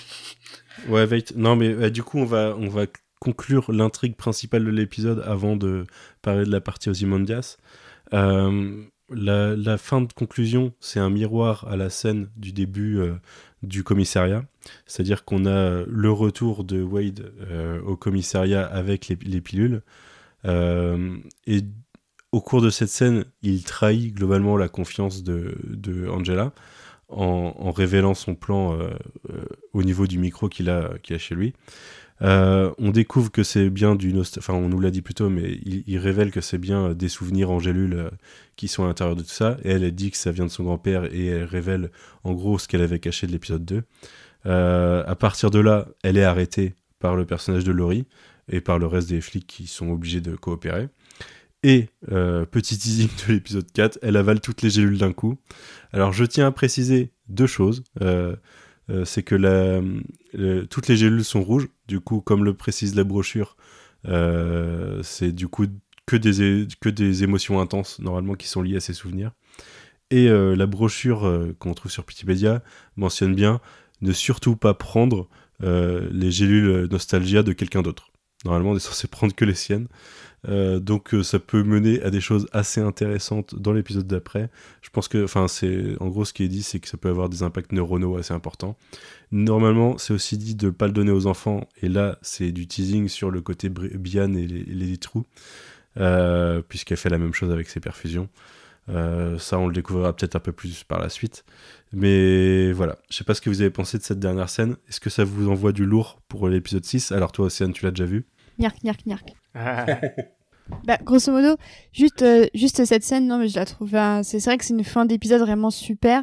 J'aime beaucoup la manière dont elle se, elle, elle ingère tout à la fois. En fait, c'est vraiment. euh, J'étais bête d'admiration pour elle en même temps que je me disais que c'était une, une immense irresponsable de faire ça. Mais euh, j'aime l'idée que euh, elle se, elle, elle- elle- elle mange quasiment tout, je crois. Je crois hein. qu'elle euh, Il elle me semble gobe, qu'il ne reste plus rien dans la Ouais, ouais, qu'elle elle prend gobe ouais. l'entièreté de, de, la, de la bouteille, effectivement. Et, euh, et c'est c'est pour ça, donc je, je ne vous, je vous, vous spoilerai évidemment pas. Quelqu'un a dit sur Twitter que j'étais un peu le docteur Manhattan du podcast parce que je savais ce qui se passait, mais que, Hmm. mais que je disais rien. Mais, euh, mais j'aime euh, le, le fait qu'elle elle, elle décide de, de, de, se sacrifier, mine de rien, pour tout savoir. Et, euh, et je trouve qu'il y a un parallèle avec l'histoire, c'est-à-dire que maintenant, bah, elle va ingérer l'histoire et, euh, et c'est elle qui va être un, co- un conducteur euh, à sa manière donc dans, dans l'épisode 6.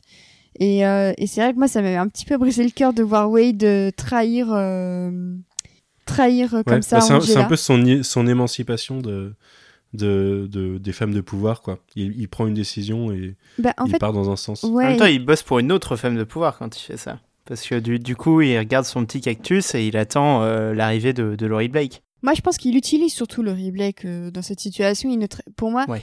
Laurie Blake passe de femme de pouvoir à outil de Wade qui se sert d'elle justement pour Hmm. euh, pour euh, éliminer une, une personne qui pourrait euh, potentiellement le gêner dans euh, sa, son, son double jeu avec la 7 cavalerie. Donc euh, c'est c'est ça aussi qui est intéressant, c'est qu'à la fois il trahit Angela et il, il passe de euh, entre guillemets euh, toutou des femmes à euh, mec qui, qui n'hésite pas à les, à les, à les neutraliser parce que c'est Mhm. très important qu'il le fait quand même sans violence vis-à-vis de d'Angela. C'est juste qu'il il dit qu'il demande, enfin, il, il fait en sorte de l'arrêter, mais ça ne va pas plus loin. Bah, c'est euh, vrai ouais. qu'en fait, si, si on le voit comme ça, il se, il se sert de l'une contre l'autre. Ouais, c'est du ça. coup, c'est vrai que ouais, c'est super, sachant euh, aussi que. super machiavélique en Sachant fait. aussi que. Ouais. Moi, je me suis demandé à la fin si c'était justement une émancipation de ces deux femmes de pouvoir euh, où il utilise l'une pour mettre l'autre en prison ou si c'était une manière de protéger Angela en fait. Parce que. On lui a quand même. Parce que le sénateur lui a quand même dit si vous le faites pas, je vais devoir envoyer la 7 cavalerie pour la tuer elle et toute sa famille. C'est ça, et puis, je, me suis dit aussi, est-ce que finalement il va pas utiliser ce qu'elle dit pour mener l'enquête de son côté euh, et, euh, et la protéger euh, Comme ça, je peux, continuer à mener mon enquête discretos. Honnêtement, c'est pour ça que je disais tout à l'heure que ouais, c'est un électron libre, c'est que maintenant il est capable de, de tout. Et je me demande si justement il va pas commencer à enquêter sur le grand-père d'Angela en même temps que euh, il va être connecté à la 7 cavalerie et que forcément bah, tout va être connecté parce que bah, on sait depuis la fin de l'épisode 4 qu'entre Lady Trieux et euh, le grand-père d'Angela, il y a des connexions. Il lui D'ailleurs, dit j'avais pas le choix. hein. D'ailleurs, c'est peut-être c'est peut-être ça son, son côté Rorschach aussi euh, à ce, à ce mec à Wade parce que c'est du, du coup là il se retrouve un petit peu dans, dans la même position que Rorschach dans le dernier tiers de Watchmen. C'est euh, c'est un électron libre, c'est un mec solitaire qui a vraiment pas grand-chose à perdre et qui, qui est au courant de la vérité et en plus c'est un mec qui a quand même un un compas moral euh, super euh, super ancré. Enfin voilà sa, boussole euh, pointe vraiment très fort dans une direction. Et donc on se dit ce mec est un peu capable de tout parce que maintenant il est au courant de, choses dont la plupart des personnages sont pas au courant. Et en plus et en plus c'est, un mec imprévisible. Ça m'inquiète beaucoup pour son avenir, cette scène finale, ensuite, de- d'intrusion de, la 7ème cavalerie chez lui, qui nous laisse comme ça en plus euh, vraiment sur un cliffhanger.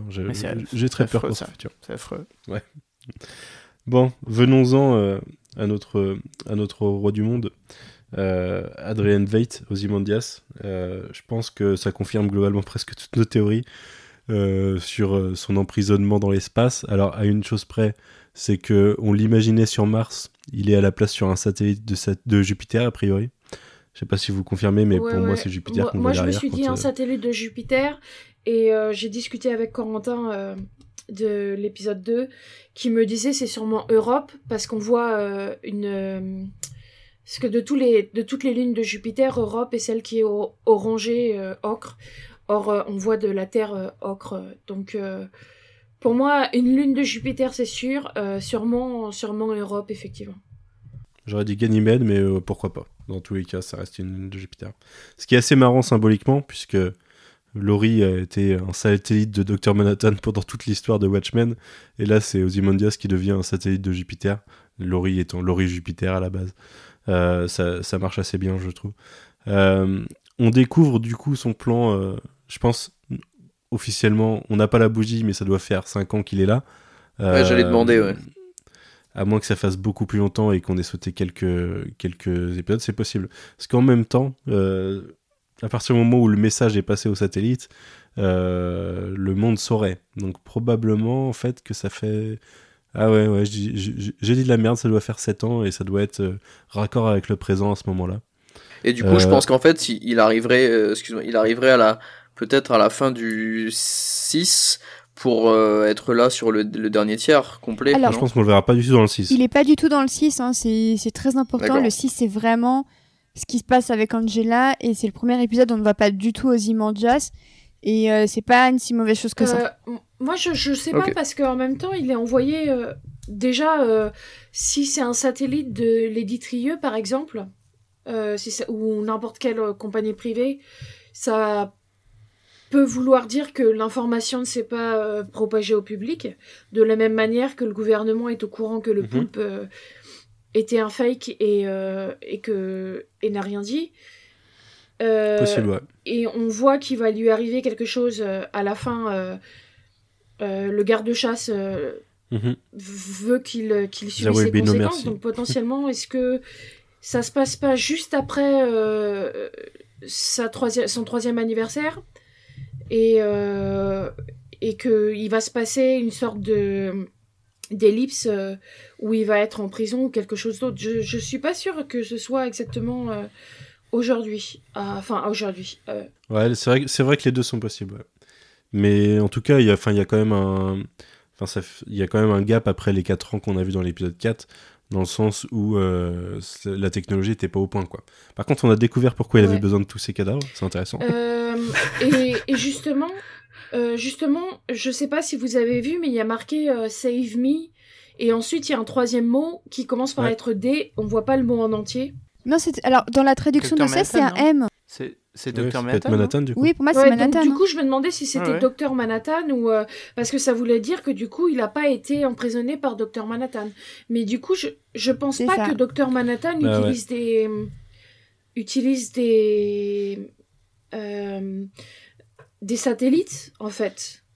Du coup, se pose la question, euh, c'est quoi ce satellite? Mais je pense que ça, ça confirme la, ça confirme la théorie de de Guigui sur euh, sur les Trieux en fait.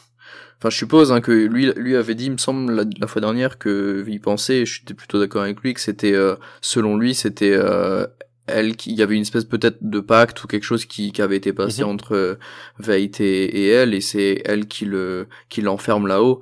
Et moi, ça m'a, enfin, je pense que ça, ça confirme ça, comme vous dites, par, par rapport au fait qu'il demande de l'aide à Manhattan. C'est possible, ouais. Ça laisse, euh, ça laisse quelques questions. Après, euh, du coup, le, le, la, scène où Manhattan explose un château à, la télé qui ressemble à celui de Veit pourrait être en fait le moment de l'intervention Enfin, tu vois, symboliser le moment d'une intervention et se passer après cette scène où il aurait, il viendrait euh, le, sauver.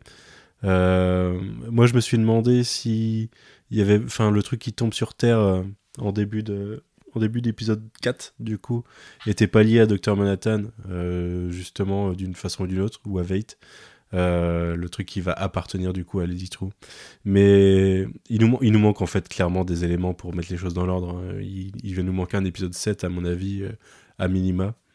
Hmm. Euh, toujours est-il qu'ils nous ont bien... Enfin, ils ont, ils ont bien récompensé sur cet épisode toutes nos théorisations en nous confirmant la plupart des choses. Euh, le sénateur King qui, qui, fait partie de la septième, euh, l'emprisonnement de Veit sur une, sur, sur, une planète euh, un peu chelou, enfin sur une planète ou un satellite en l'occurrence. Euh, qu'est-ce qu'on a confirmé aussi? On a confirmé le fait que Ozymandias était à l'origine des pluies de calamar qui faisaient suite à la à l'arrivée la, du poulpe géant. Euh, juste pour entretenir la peur euh, pendant un moment. Donc je pense que le gouvernement a continué, euh, enfin, continuer l'opération, quoi. Où il y a forcément il y a quelqu'un ou un système de Ozymandias qui, qui, qui tourne de façon redondante. Et, tout ça pour dire que ça laisse vraiment dans l'expectative sur la suite. Alors on sait qu'en plus que l'épisode 6 va être un épisode coupure, où il va y avoir de la révélation, mais on va pas avancer sur le reste de l'intrigue. Euh, je pense que, enfin, je suis complètement dans l'expectative pour 7, 8, 9. Je sais pas vous. Ah, complètement. Ouais. Vraiment, je suis, je suis vraiment dans l'inconnu. Surtout que le 6, euh, ça- après le 5, on se dit, euh, putain, il faut encore des réponses avec Ozymandias et tout. Et le 6 qui vient euh, t'apporter bah, des, des, des réponses auxquelles t'avais pas forcément de questions, mine de rien. Et, euh, et c'est du Lindelof dans l'art, c'est-à-dire c'est l'art de laisser euh, les, les questions en suspens pour se concentrer sur des réponses qui nous semblent a priori pas importantes, mais qui en final vont, euh, vont prendre sens dans le, le grand puzzle qui forme. Du coup, euh, j'ai hâte de revoir le 6 pour savoir euh, à quelles questions des, six premiers, des cinq premiers épisodes il répond, et surtout qu'est-ce que ça peut ouvrir comme piste pour la suite. Est-ce que quelqu'un voudrait rajouter quelque chose sur cet épisode ou conclure dessus? Alors, juste, la, le, le- juste le bref instant American Hero Story où on voit Audit Justice en, Oui. En pleine scène de cul avec euh, Captain Metropolis. Alors, Ah le moment oui. m'a fait hurler de rire parce que j'ai trop hâte qu'on en parle la semaine prochaine, mais quand on sait qui joue Audit Justice, c'est à mourir de rire. Euh, et surtout, je trouve que c'est plus que jamais euh, le, le, le clin d'œil le plus, le plus. Est-ce que tu viens pas de plus- nous confirmer que c'est Will du coup? Comment? Est-ce que tu viens pas de nous confirmer que c'est Will? Est-ce que tu Ah, veux rien dire qu'il joue tout. Justice dans Minutemen? Non, mais tu. Oui, dans la série, tu Ah parles. oui, dans Minutemen. Oui, oui, dans. Oui, oui. Oui, oui. Mais du coup, euh, Ah, ce qui est drôle, c'est que bah, on sait que euh, c'est quand même très inspiré de, de, de ce qu'a fait Ryan Murphy. Que Ryan Murphy a d'ailleurs failli apparaître dans la série, dans, dans Watchmen. Je sais pas si euh, vous, en, vous, en, vous en aviez parlé. Mais, euh, mais du coup, je trouve ça super intéressant qu'en plus, euh, Wade regarde ce moment de la série avec son masque. Non, euh, moi, ce que ça m'a fait penser, justement, ce moment, ça m'a fait penser à un très bon podcast que vous devriez tous regarder, tous écouter, qui s'appelle euh, euh, Lemon Adap- Adaptation Club. clin d'œil, clin d'œil. Euh, Il y a pas longtemps, j'ai écouté euh, justement Océane, euh, l'épisode que tu as fait sur Watchmen, enfin le double épisode que tu as fait sur Alan Moore exactement. Et dans l'épisode sur Watchmen, vous parliez de la mise en scène du viol de enfin de la tentative de, de l'agression sexuelle de Sally Jupiter et justement euh, dans dans Oui. les dossiers de la semaine qui sont mis sur le site de HBO euh, Pity nous explique que nous explique euh, que Minutemen a mis en a, a mis ce, ce moment dans la série et que ça a été mis en parallèle avec euh, la scène de sexe euh, euh, de Audit Justice et de et de euh, Captain Metropolis et et Captain et, Metropolis, et, ouais. et Pity euh, en parle comme euh, comme euh, d'une façon horrible de représenter le viol parce que c'est assez romantisé et romantisé. Enfin, il y a une un côté il y a une, une beauté mise dans, dans, la, dans la réalisation et surtout c'est utilisé uniquement pour, pour mettre en avant euh, Audit Justice et du coup ça m'a fait énormément penser à, ce que, à la discussion que vous avez eue en parlant de cette scène. Avec Benji aussi, qui était là pendant, pendant l'enregistrement, qui, qui Oui. en avait parlé aussi. Euh, non, mais c'est oui, oui, c'est totalement vrai et je pense que ça ça continue le, le commentaire de Lindelof sur le, le film de Watchmen et euh, le, le- enfin le film de Snyder et la, la manière dont il traite ces trucs là avec des, des des gros sabots.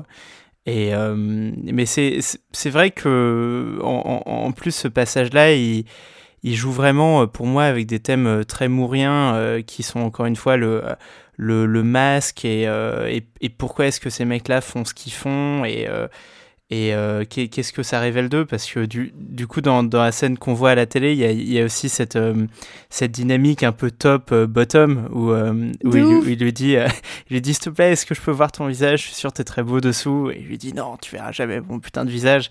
Et, et, et, et à côté, t'as as Wade qui regarde ça masqué alors qu'il est tout seul chez lui. Il y, a, il y a vraiment ce côté euh, névrosé. euh, le, super-héros, c'est pas du tout euh, le Ubermensch des, des, des films Marvel, mais c'est un mec super névrosé qui cache plein de choses sous son masque en fait. Mais je trouve ça super. Il y a un petit côté voyeur d'ailleurs parce que il Mm. regarde la scène, mais il est masqué et il mange devant. Et je trouve ça super perturbant, surtout qu'il regarde ça à travers un écran, donc on pourrait très bien dire à travers une fenêtre. Et, et je trouve justement qu'il y a quelque chose de très, de très voyeuriste dans cette, dans cette scène. Et c'est à mon sens que voulait montrer aussi euh, American Horror, euh, euh, American Horror Story, pardon. c'est le côté parfois un peu, un peu voyeuriste aussi qu'il peut y avoir dans la série, qui veut aller creuser dans l'intime, le, le, le transgressif aussi, parce que bah on, on rappelle qu'à l'époque des Minutemen, une relation entre deux hommes, c'était pas forcément le, le plus idéal. Et je rappellerai même pas le sort de la pauvre, euh, de la pauvre silhouette, mais euh, mais du coup, ouais, cette scène, euh, ce, ce petit passage m'a vraiment beaucoup, beaucoup marqué. Et euh, clairement, souvenez-vous-en Euh, bah, pour euh, l'épisode euh, 6. Euh, bon, déjà, moi, sur le coup, j'ai pas tout de suite compris qu'il regardait Minutemen. Je croyais qu'il regardait un porno et qu'il avait des goûts assez, assez particuliers.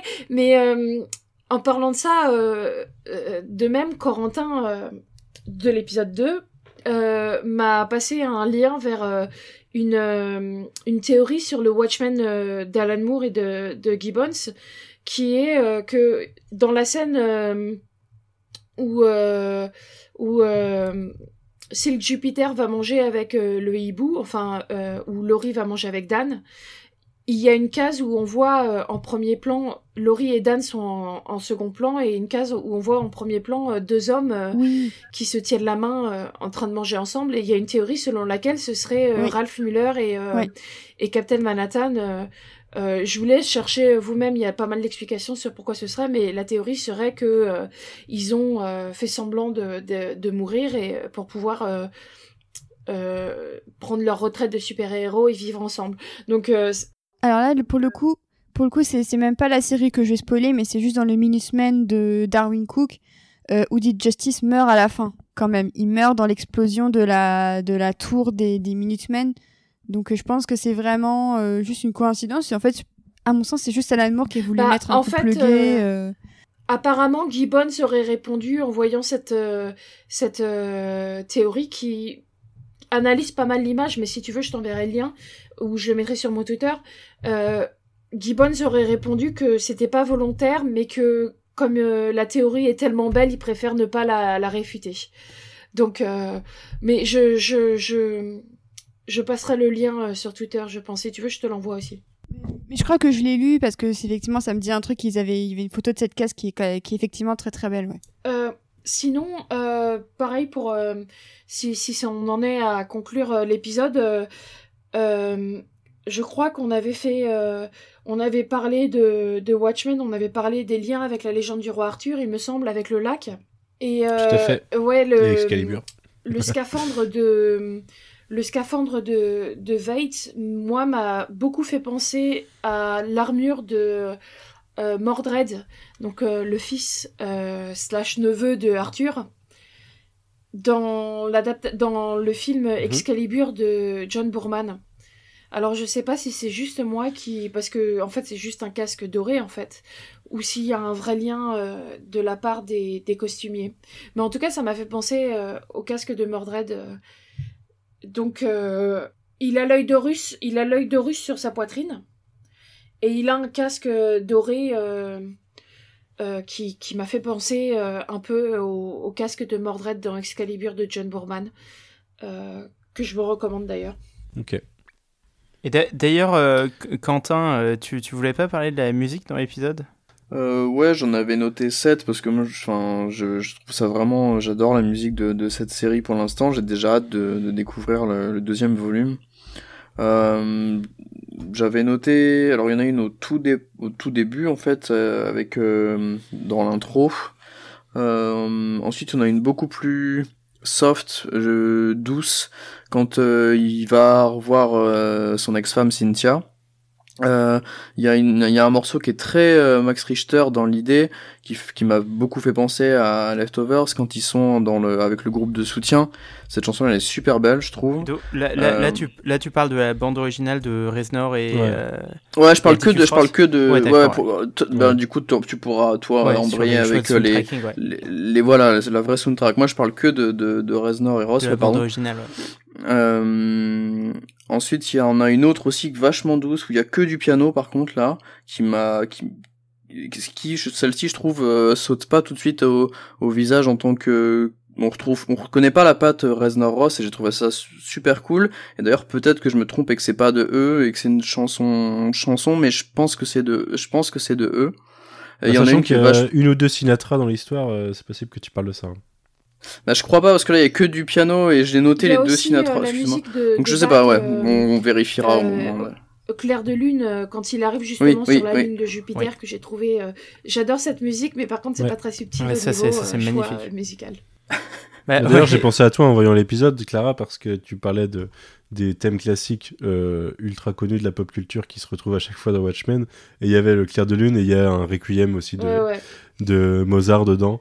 Et je me suis dit, putain, ils, ils prennent vraiment, ils prennent ma playlist, euh, Mhm. surtout ma que je playlist crois que je l'avais musicale cité euh, de, le, de, le quoi. lune Mais ouais, ouais, mais com- complètement. C'est c'est vrai que ces scènes avec Ozymandias, euh, moi, c'est un truc que, que je remarque à chaque fois, c'est que ils font le choix de toujours les soundtracker avec des, euh, des, des morceaux classiques et, euh, et c'est c'est vrai que c'est toujours les, un peu les plus évidents euh, du, du canon.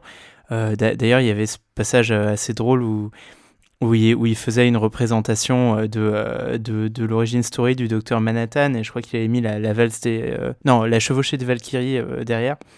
Donc c'était pas mal il y avait ce côté un peu snyderien gros sabot qui, est, très joli mais c'est vrai que même dans les autres choix de, de chansons pop ou, ou soul à mettre dans l'épisode il y a, y a des trucs assez assez intéressants notamment le le retour au début à la fin euh, de, euh, de Careless Whispers euh, de, de George Michael, euh, qui au début est plus la version saxo 80s euh, qu'on connaît bah, parce qu'on est dans les années 80.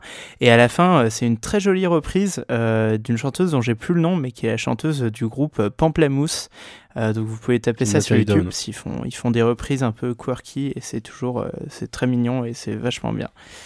Donc, euh, donc ça, ça m'a touché. J'ai vu que ça avait déjà été repartagé sur Twitter, donc je crois qu'il y a pas mal de gens qui ont trouvé ça très joli. On a l'équivalent euh, de la, la reprise de piano de Where Is My Mind qui avait été utilisée dans The Leftovers, Ouais. mais maintenant c'est Careless Whisperer, ça me fait beaucoup rire. C'est hyper drôle. Ouais, il y a du New York, New York et Some Enchanted Evening de, de Sinatra aussi dans la... qui se place dans la chanson. Enfin, dans le, dans le, dans les, dans le début de l'épisode. Et Some Enchanted Evening est repris dans une autre version à la fin.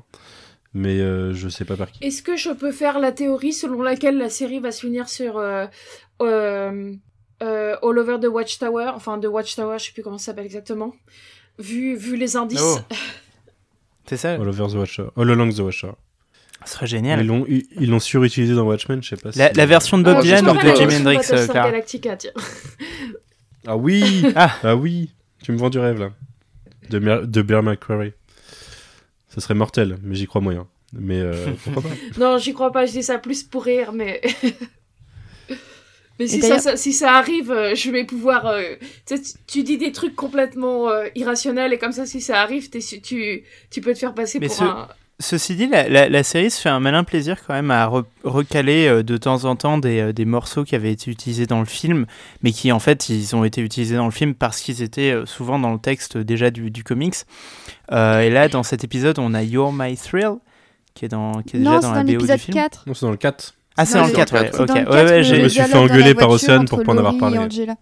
Ah oui, eh ben, je, les- je les ai bingés, donc euh, voilà, là je révèle euh, mon, ma non-éthique euh, de podcasteur. T'as voilà, pas vu Océane nous engueuler la semaine dernière parce qu'on en avait pas parlé? Euh, de- de- hmm. Justice pour Billy Holiday. Je voilà, je ne dirai rien, mais euh, donc euh, oui, moi je moi je rejoins la théorie de Clara du coup que ce serait pas impossible qu'ils nous ou en tout cas qu'ils nous mettent un morceau bien iconique du, du film euh, quelque part vers la fin justement pour les points de. Alléluia de Jeff Buckley Du coup. Ah ouais. qui était magnifiquement utilisé dans ce film. Une version de Reznor et Ross comme ils avaient déjà repris euh, M Grand Song euh, de, de Led Zepp peut-être, je sais pas. Ouais. Ou alors un Life on Mars, tiens, David Bowie co- comme dans le trailer, ce serait ce serait magnifique ça. C'est vrai. Peut-être, ouais. Mm, mm. Faut que ça ait du sens après par rapport à... Mais ouais. Quand ils sur que dans le Mars. trailer, elle est utilisée en rapport avec Manhattan sur des images qu'on n'a toujours pas vues. Ah, C'est tellement Oui. on the Euh, nose dans le trailer. ouais. C'est vraiment il y a Mars, donc c'est l'iPhone Mars. Ouais. Ah, au final, c'est à peu près les seules images de, des trailers qui nous manquent en fait. C'est cette espèce de fête dans laquelle, enfin j'ai l'impression que c'est une fête dans laquelle euh, Manhattan dé- dé- débarque. Parce que sinon, on a vu euh, là, il y avait beaucoup d'images de Est-ce que c'était pas un leurre surtout? Ah peut-être complètement, j'espère. peut- Pourquoi pas Je sais pas. Ouais, je sais pas. Bon, Est-ce que vous avez quelque chose à rajouter? Bah que juste que, que cette semaine, je trouve qu'il y avait encore des super belles idées de, de, de mise en scène et que pour l'instant, euh, je trouve qu'au niveau réalisation, c'est c'est les dames qui s'en tirent vraiment mieux que que que les hommes parce que je, moi je trouve que les, les, les, les niveaux mise en scène vraiment pure réalisation, c'est les épisodes 1, 2 et 5 qui sont qui ont, les, le plus de gueule parce que je trouve que les épisodes 3 et 4 euh, en termes de réal pur, ils étaient vraiment en dessous en fait. Donc après, je Ouais, reste, euh, je- pff, sur le montage, ouais, mais ouais, je sais pas, j'étais un peu. Ah, j'ai remarqué aussi qu'ils utilisent toujours autant de demi-bonnettes. Euh, là, il y en avait une assez euh, assez obvious. Euh, moi, je fais attention à ce genre de trucs sur le, le cactus. La première fois qu'on voit le cactus, et ben il y a une Mhm. demi-bonnette dessus et du coup, on te dit, on va s'en servir dans deux secondes. Et ils sont, ils l'ont utilisé vraiment pas mal de fois sur de depuis le début de la série. Alors là, tu fais gaffe à des trucs dont je fais pas, dont je fais pas gaffe. C'est- fort ça. Mais d'a- d'ailleurs, euh, ouais, ça tombe bien qu'on parle de la photo parce que vu, vu que là, du coup, je me suis un peu tout bingé, machin, euh, je, peux euh, un peu mieux distinguer les trucs qui me plaisent et les trucs qui me plaisent moins dans la série.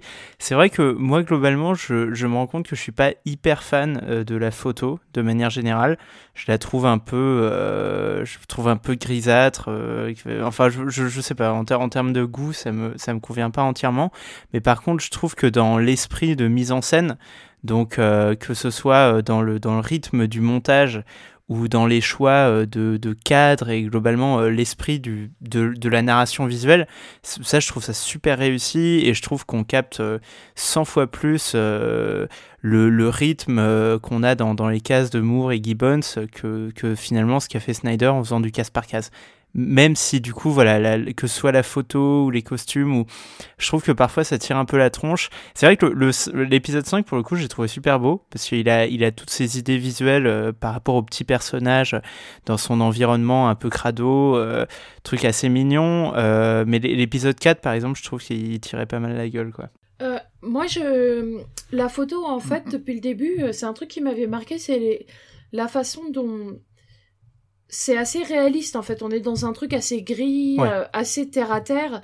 Et du coup, justement, l'épisode 4, où on se retrouve euh, avec euh, beaucoup plus de- d'effets spéciaux, des vaisseaux, des grands bâtiments et tout, était vraiment en contraste avec ça. Et en fait, je trouve ça assez intéressant qu'on ait un côté assez terre-à-terre, assez... euh, bah en fait qui qui ne clash pas du tout avec un 2000 2019 euh, dans lequel nous vivons et puis de temps en temps on nous rappelle qu'effectivement on est dans un dans un univers euh, euh, de science-fiction ou en tout cas euh, dans une divergence temporelle et où effectivement il y a des technologies et du coup on se retrouve avec des, des journalistes avec des ailes ou alors bah effectivement la base de Lady Trieux et je trouve ça assez intéressant parce que ça clash d'autant plus et d'autant plus qu'en fait tout ça étant un peu au milieu de nulle part, c'est pas étonnant plus que ça que ce soit le dernier endroit où la technologie euh, euh, se développe, quoi. Mm. Mm.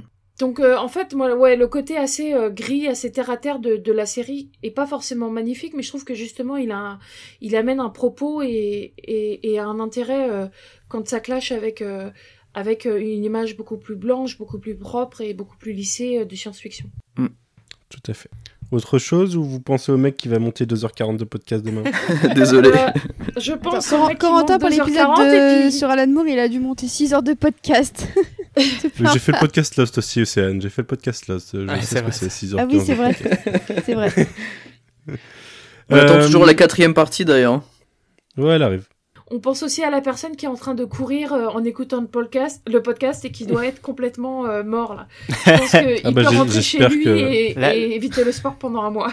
là ça tient plusieurs footings euh, ce podcast Euh, avant de se quitter, euh, Guigui était pas là avec nous cette semaine. Cependant, il était à Paris et il a eu l'occasion de rencontrer, enfin rencontrer, pas pour la première fois, Paco Mtielman, qui est un, un vidéaste et essayiste euh, assez fan de Demon in the Love et qui vient de sortir un, essai, euh, alors il a pas sorti tout seul, mais un essai sur euh, The Leftovers.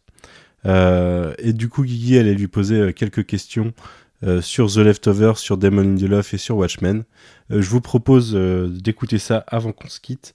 Je préviens les auditeurs que si jamais ils n'ont pas vu The Leftovers, il peut y avoir quelques spoilers. Euh, c'est pas bien méchant, mais vous risquez de vous faire spoiler quelques thématiques. Donc si jamais vous ne voulez pas vous faire spoiler, quittez maintenant. Euh, sinon, bah, je, je, je, je vous laisse écouter cette petite capsule et on se retrouve juste après.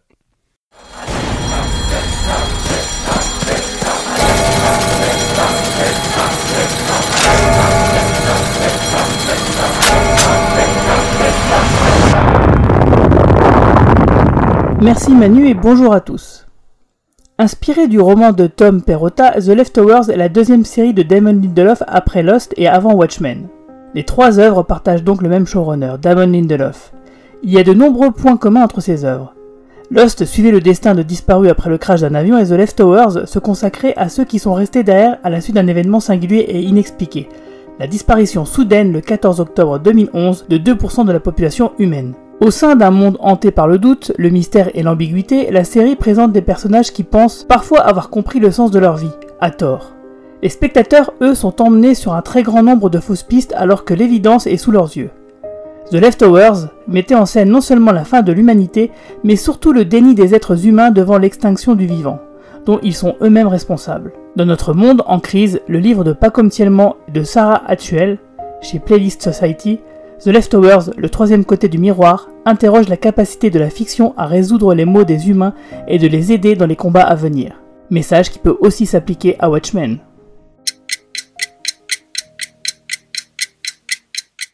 Pour l'occasion, je suis avec Paco Mtielman pour parler de Damon Lindelof et de Salut ses œuvres, avec des questions de Manu. Histoire d'avoir un peu de recul sur le scénariste et son travail alors que nous sommes à mi-parcours de la série Watchmen. Alors bonjour Pacom et merci de nous recevoir chez toi.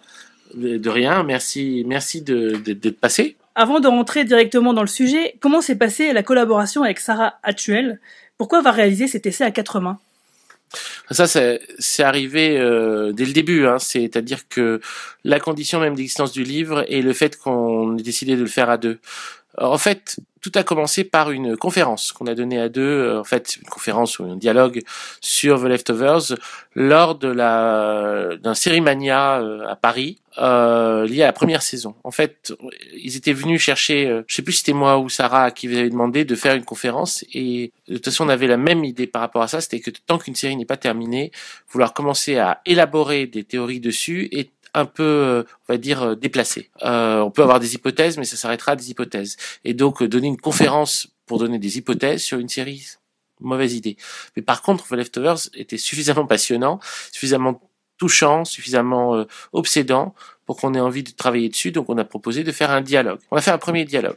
Et ensuite, on en a fait un deuxième euh, sur la saison 2, et cette fois-ci à Rennes lors de ces fameux colloques où il y a Lost et maintenant The Leftovers qui sont traités euh, à l'université Rennes 2, les, les colloques qui sont organisés par Delphine Lemonnier. Et euh, du coup, à chaque fois qu'on travaillait sur The Leftovers, Sarah comment on travaillait en gros ensemble. C'est-à-dire on travaillait chacun, on faisait, on, élaborait chacun nos hypothèses, et puis on se les présentait. Et il se trouvait qu'elles étaient très souvent euh, euh, en harmonie l'une avec l'autre. Chacun amenait ses choses, puis à la fin, ça donnait quelque chose de cohérent. Euh, au, au début, on n'a pas vraiment pensé à faire un livre sur The Leftovers. Je veux dire, après la saison 3, euh, pour plein de raisons différentes, euh, le livre euh, se donnait pas comme une évidence. Et puis, euh, Benjamin Fogel et Elise Lépine de Play Society étaient venus me voir et m'avaient proposé de faire un livre euh, pour Play Society. Et puis, en discutant avec eux, et puis voyant qu'ils connaissaient et aimaient le travail de Sarah, euh, je leur ai dit est-ce que ça vous intéresserait On peut faire un livre sur The Leftovers avec Sarah. Ça, on, ça on pourrait faire. Et, et ils étaient d'accord. Donc euh, du coup, on y allait. Ce qui est spécifique à ce livre et ce qui est, je pense, singulier dans ce genre d'opération, euh, chaque chaque livre écrit à deux est différent. C'est qu'on n'a pas écrit, on a écrit des chapitres individuels séparés, mais on les a écrits simultanément. C'est-à-dire que euh, c'était une espèce de truc comme un jeu, euh, comment dire, où on aurait les yeux bandés, quoi, l'un par rapport à l'autre. Qu'on a fait chacun notre partie, sur chaque, euh, dans chaque grande partie, chacun nos chapitres, et on se les faisait découvrir en même temps. Et euh, une fois ou deux, il y avait des choses qui étaient redondantes qu'on a coupées, euh, mais sinon, ce qui était bien, c'est que c'était complémentaire. Et c'était un pari qu'on avait fait. Est-ce que ça marcherait ou pas de faire ces trucs-là ensemble? Et on l'a fait. Voilà. Euh, alors, ma première question, c'est l'un des grands messages de The Leftovers, c'est d'apprendre à lâcher prise, à accepter de ne pas avoir le contrôle des choses, et là où, ironiquement, le monde d'aujourd'hui a tendance à vouloir tout contrôler, jusqu'à nous qui écrivons des essais ou lançons des podcasts d'analyse sur des œuvres de pop culture. Est-ce que ça va pas un peu à l'encontre du message finalement? Ah, alors, euh, justement, le lâcher prise ou le let go, euh, qui apparaît d'ailleurs dans Lost, c'est d'ailleurs le, le, le, le, plus, la plus ancienne des énoncés euh, euh, qui va devenir très important dans The Leftovers, euh, let, To Let Go. Parce que dans, dans Lost, ça apparaît assez tôt, ça apparaît dès la première saison par rapport au personnage de, Jack. Bah, le truc, c'est que ça a une, grande, ça a une, vieille histoire, hein, ce, cette idée de lâcher prise. En allemand, c'est le Gelassenheit, et c'est chez Maître Eckhart, où c'est central. En fait, c'est quasiment une, comment dire, une condition hein, de la relation à la divinité. Euh, L'homme doit lâcher prise. Et puis, euh, on va trouver énormément d'équivalences dans le bouddhisme, euh, dans l'hindouisme. Euh, on trouvera bien des termes qui sont des termes qui rentrent en convergence avec cette idée-là. Puis ça va jusqu'à la pop musique, parce que le Let It Be des Beatles, c'est un peu la même chose aussi. Donc c'est une idée classique. Une idée classique, capitale. Est-ce que est-ce que interpréter une œuvre, c'est empêcher de lâcher prise? Ça dépend si on interprète pour euh, combler les failles ou si on interprète en fait pour nous aider à avancer. Parce que lâcher prise, on pourrait dire euh, presque comme un, c'est un peu comique de dire ça, mais c'est genre lâcher prise, oui, mais pour aller où? Euh, Lâcher prise, pour quoi faire? Mais euh, mais même même sous le mode de la plaisanterie, c'est une question à poser, c'est-à-dire qu'on on lâche prise, mais parce qu'on veut quand même malgré tout euh, changer d'être. C'est pour une métamorphose. C'est parce que à force de vouloir retenir la, réalité euh, euh, dans ce qu'elle peut avoir de plus euh, décevante ou de plus évasive et vouloir tenir les choses, on n'arrive pas à, à, changer. Et on écrit aussi pour changer. Donc, si on analyse une série pas pour la retenir, mais pour nous, pour l'aider à nous transformer, alors on peut dire qu'on a fait un essai de lâcher prise. Entre le succès d'Audimat de Lost et le succès critique de The Leftovers, Qu'est-ce qui fait de Damon Lindelof l'un des créateurs de séries les plus importants de son époque, alors que ses œuvres les plus notables, et même la grande majorité finalement, sont des adaptations ou des commandes? Ah, alors c'est très complexe. Hein. Et d'ailleurs, euh, c'est très complexe parce que Damon Lindelof, pendant très longtemps, n'a pas été considéré comme euh, l'auteur de Lost. C'est-à-dire que euh, les fans, fans de Lost avaient bien repéré euh, que les personnes importantes c'était le tandem Carlton Cuse Damon Lindelof et que des deux celui qui avait l'air d'être le plus euh, poète fou visionnaire euh, euh, angoissé, euh, maladivement obsédé par des histoires de paternité, etc., euh, etc. C'était Lindelof. Mais pour la majeure partie des gens, euh, Lost était la série de Abrams. En général, on disait la série de Gigi Abrams. Ça nous, ça nous énervait, mais c'est quand même comme ça qu'on l'a considéré. Donc Lindelof, en fait, il est apparu vraiment comme l'auteur de Lost à partir du moment où les gens étaient déçus par Lost et cherchaient un responsable. Donc Lindelof a expérimenté le rôle du showrunner à partir du moment où showrunner c'est devenu presque une insulte et, euh, et, devenu important euh, quand son compte Twitter, il a dû le fermer parce qu'il était assailli de messages incendiaires qui lui disaient très très souvent d'ailleurs à peu près la même idée, c'est tu m'as volé six années de ma vie, maintenant rends-les-moi. tu m'as pris six années de ma vie, rends-les-moi. Euh, c'est allé très loin puisque j'ai le souvenir, j'ai jamais retrouvé l'émission où il en parle, mais je suis sûr qu'il y a une émission où il en parle. Ou alors si je l'ai inventé, c'est encore plus fou que il, est, il avait euh, une expérience très très spéciale, c'était qu'il était en train de rouler en voiture à Los Angeles et il écoutait la radio, il écoutait Howard Stern. Et Howard Stern dans l'émission de radio a commencé à dire "Et dis donc, la Damon Lindelof, si tu m'écoutes, il est en train d'écouter.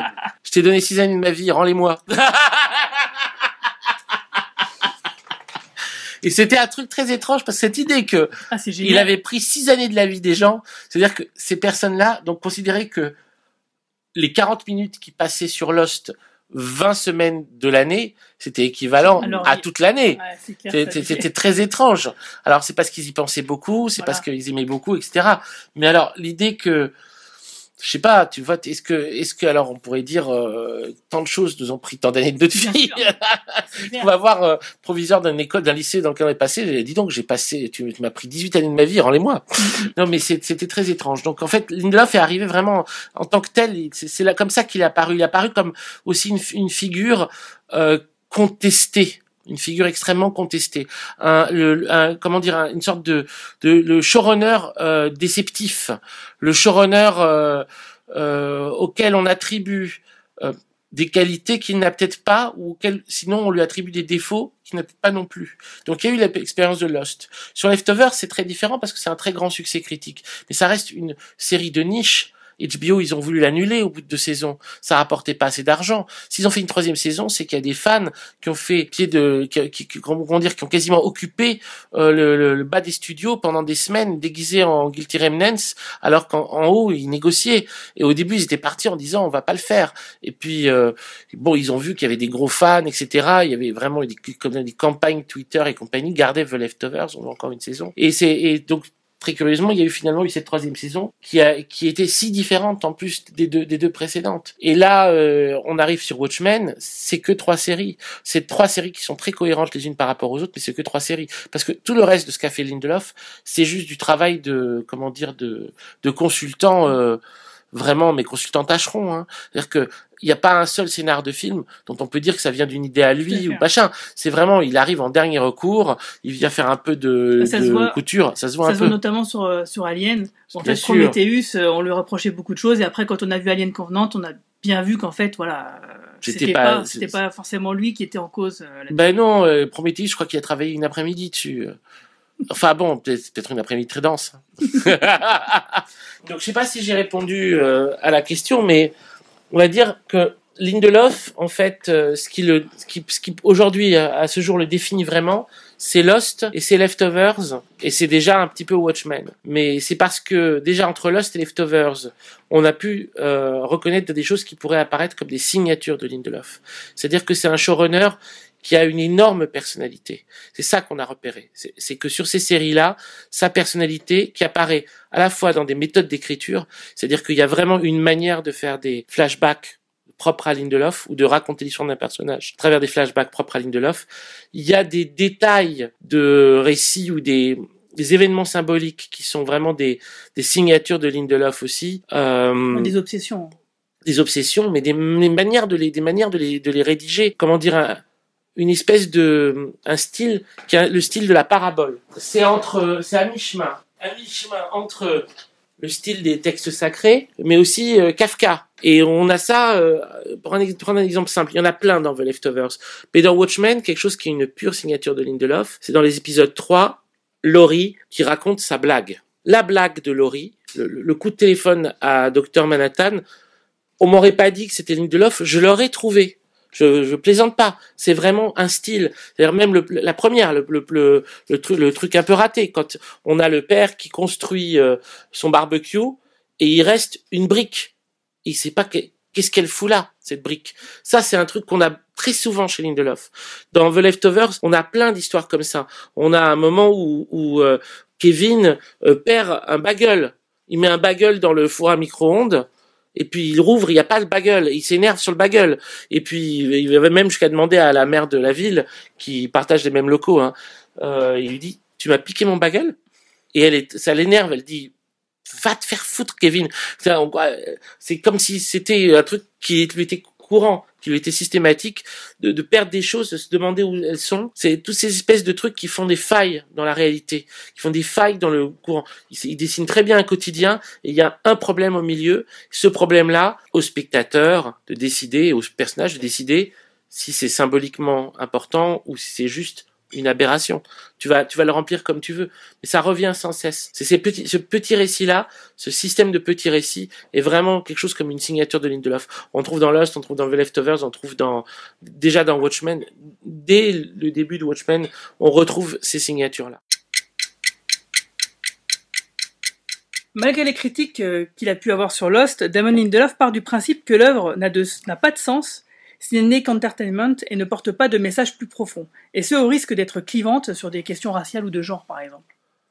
Ah oui, tu, tu penses à quoi? À Watchmen, Ah, c'est particulier, c'est-à-dire qu'on voit bien que Lindelof, euh, il a toujours eu envie d'écrire pour les Noirs. Je sais pas comment dire ça. non mais je pense que tu as raison. Bah, C'est-à-dire que dans, dans, dans Lost, il a pas vraiment pu. C'était pas euh, Lost, euh, ça fonctionnait pas très bien, mais ils avaient ce personnage de Monsieur Echo qui était très intéressant. Et le truc, c'est que l'acteur, par contre, qui était génial, mais c'est un Anglais et il, il supportait pas Hawaï. Euh, donc, euh, il a arrêté au bout d'une saison. mais il pouvait pas, il pouvait pas. Mais sinon, Monsieur Iko était un personnage qu'il avait envie de développer.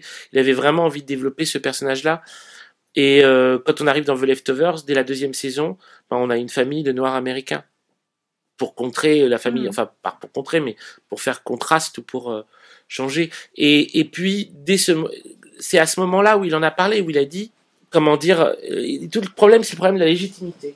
Et en fait, ce qui intéresse Lindelof, au-delà de la question, ou à côté de la question de de- d'écrire sur des questions de genre ou des questions euh, de d'origine, c'est d'expérimenter la question de la légitimité. Et en fait, écrire écrire pour des noirs quand on est blanc, il y a un problème de légitimité. Et c'est ça qui le, en fait, qui le stimule. C'est-à-dire se dire, je suis sur un terrain où je suis probablement pas légitime. Et est-ce que ça va fonctionner quand même? Donc du coup, euh, évidemment, il est accompagné par euh, par euh, des scénaristes qui sont noirs. Il le met à l'épreuve de personnes qui peuvent lui dire. Il lit les bouquins d'histoire et tout ça. C'est assez merveilleux de voir que il a fallu attendre quasiment Watchmen pour qu'on mette en scène des, des épisodes vraiment très importants dans Mm. l'histoire de, des Noirs aux États-Unis, comme euh, le massacre de Tulsa Ouais, complètement. euh, ou comme le moment où les Allemands, pendant la Première Guerre mondiale, ont envoyé euh, tracts. des tracts pour dire aux Noirs, mais vous battez pas avec les Américains, et c'est c'est pas vos amis. Euh, c'est ça- c'est- vous avez pas d'acte de, il y a pas de patriotisme à avoir là-dedans.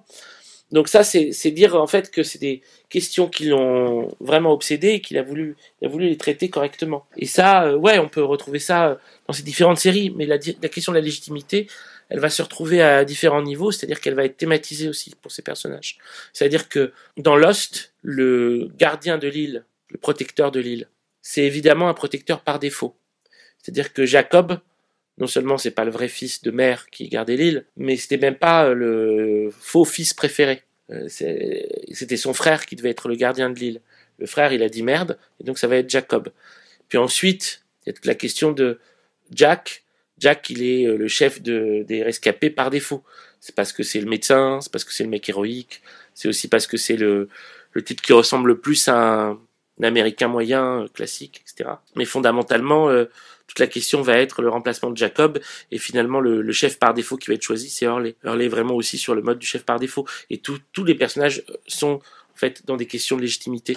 Il y a des questions de rapport du, des enfants aux parents, et des questions de légitimité qui sont des légitimités euh, à la fois euh, en termes de capacité, de qualification, et aussi en termes de légitimité par rapport à euh, un historique, une histoire. Euh, L'autre élément euh, qui va dans ce sens, c'est que Lindelof, s'il est stimulé là-dessus, là où ça se voit, c'est qu'il va travailler sur une série d'un mec qui s'appelle Alan Moore, Alan Moore, et qui veut pas qu'on adapte ses, ses bandes dessinées en série, Ouais. et qui grosso modo lui a, lui a c'était le pire quand il a su qu'il allait faire ça, comme il a fait à tout le monde, au point que Lindelof dans une interview a dit qu'il pense que Alan Moore lui a, lui a lancé un mauvais sort, qu'il a, Oui, bah fait. oui, c'est la, la- la légende. Et ça, c'est quelque chose qui le stimule beaucoup, parce qu'en même temps, en, en étant un espèce de showrunner illégitime, mais ce qui est déjà dans Lost, hein, parce que Lost, Oui. il est une chef par défaut. Hein. Ouais. Normalement, ça devait être la série d'Abrams. Et en fait, Abrams, il a fait un épisode et il a tout filé à Lindelof en disant, tu sais quoi J'ai Mission Impossible 3 à réaliser, j'ai pas le temps de faire cette série. Elle est à toi, vas-y, tu vas y arriver. L'autre, ah. Voilà. Donc, tout le truc, c'est- devenu une poétique pour euh, Lindelof. Une poétique de la, que- de la question de, de l'illégitimité à reprendre quelque chose. Et en même temps, par rapport à ça, il y a des stratégies. C'est-à-dire que s'agit pas non plus d'être un lèche-cul. Si on est à lèche-cul, on double son illégitimité, ou en tout cas, on la compense par euh, un truc pleurnichard. Et c'est c'est pour ça que la- justement la série Watchmen, euh, autant que, pour autant que ce soit un, un projet casse-gueule, bah finalement ça passe plutôt bien, en tout cas jusqu'à maintenant. Ouais. Alors, je voulais dire justement, euh, par rapport à, aux questions clivantes, euh, c'est un peu la même chose finalement sur la religion. Lost et The Leftovers euh, portent euh, beaucoup sur la volonté de croire ou non en quelque chose de, en quelque chose de supérieur. Ouais. C'est un peu le duel euh, Jack Locke pour Lost et Matt Kevin pour The Leftovers. Là Mm. où Watchmen propose euh, d'emblée un monde qui a déjà rencontré Dieu et qui a été abandonné par lui et cherche à tout prix à lui passer un coup de téléphone.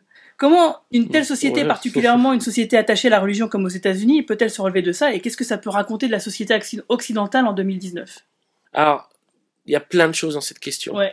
Euh, le rapport à, le rapport au religieux est complexe. hein. C'est-à-dire qu'autant Lost, on peut dire, c'est une série qui euh, assume intégralement sa foi dans la tradition primordiale. Plus que dans la religion, la tradition primordiale. Puisque fondamentalement, ce que Lost met en place, c'est l'idée qu'il y a bien une source unique à la base de tout. C'est une source spirituelle unique. Elle est représentée euh, dans le cœur de l'île par cette lumière qui est au cœur de l'île et qui est protégée par une étendue d'eau et que le gardien de l'île doit garder. Cette lumière-là, etc., c'est l'existence spirituelle.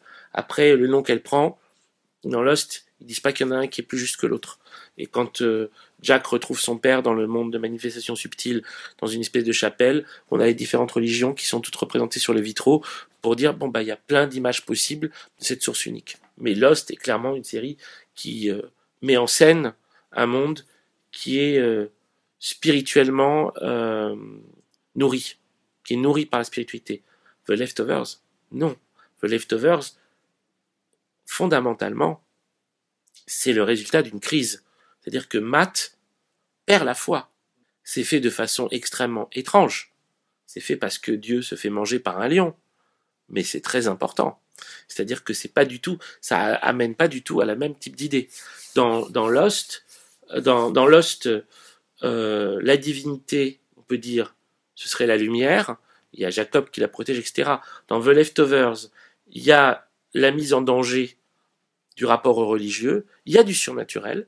Ça enlève absolument pas le surnaturel. Il y a un autre monde. Mais par contre, le Dieu auquel au moins un des personnages croit, à un moment prend une forme, et cette forme, c'est celle d'un gros connard. Un très gros connard. On pense que le prêtre va pas croire que ce gros connard, c'est vraiment Dieu. Mais au bout d'un moment, si, si. C'est forcément à lui, c'est forcément à lui qu'il parle. Le mec se fait bouffer par un lion, et le prêtre se tourne vers le spectateur et dit, c'est de ce mec dont je vous parlais. C'est très spécial, hein. Mhm. Et après, on reparle plus de Dieu. On reparle plus de Dieu. Il y a un côté, on n'en parle plus. Et dans Watchmen, il y a un côté, les gars, on va pas parler de Dieu. Parce qu'il y a cette scène, quand même, qui est très, très spéciale. Euh, de, le matin, petit déjeuner, avec les enfants qui s'engueulent sur le fait de savoir si Jude est allé au ciel ou pas. Et où le père arrive et dit, alors, le ciel n'existe pas. c'est très spécial, hein. Ouais, ouais, c'est. C'est très, très spécial. C'est très Ouais, sec, hein. C'est, ça se demande. Moi, moi, du coup, je me suis posé la question. Ah, si mon gosse, il me pose la question, qu'est-ce que je réponds, quoi Et ouais, c'est, chaud comme question quand même. Bah, surtout que autant on pourrait dire euh, qu'il y a une forme d'agression à imposer aux enfants une croyance Mm.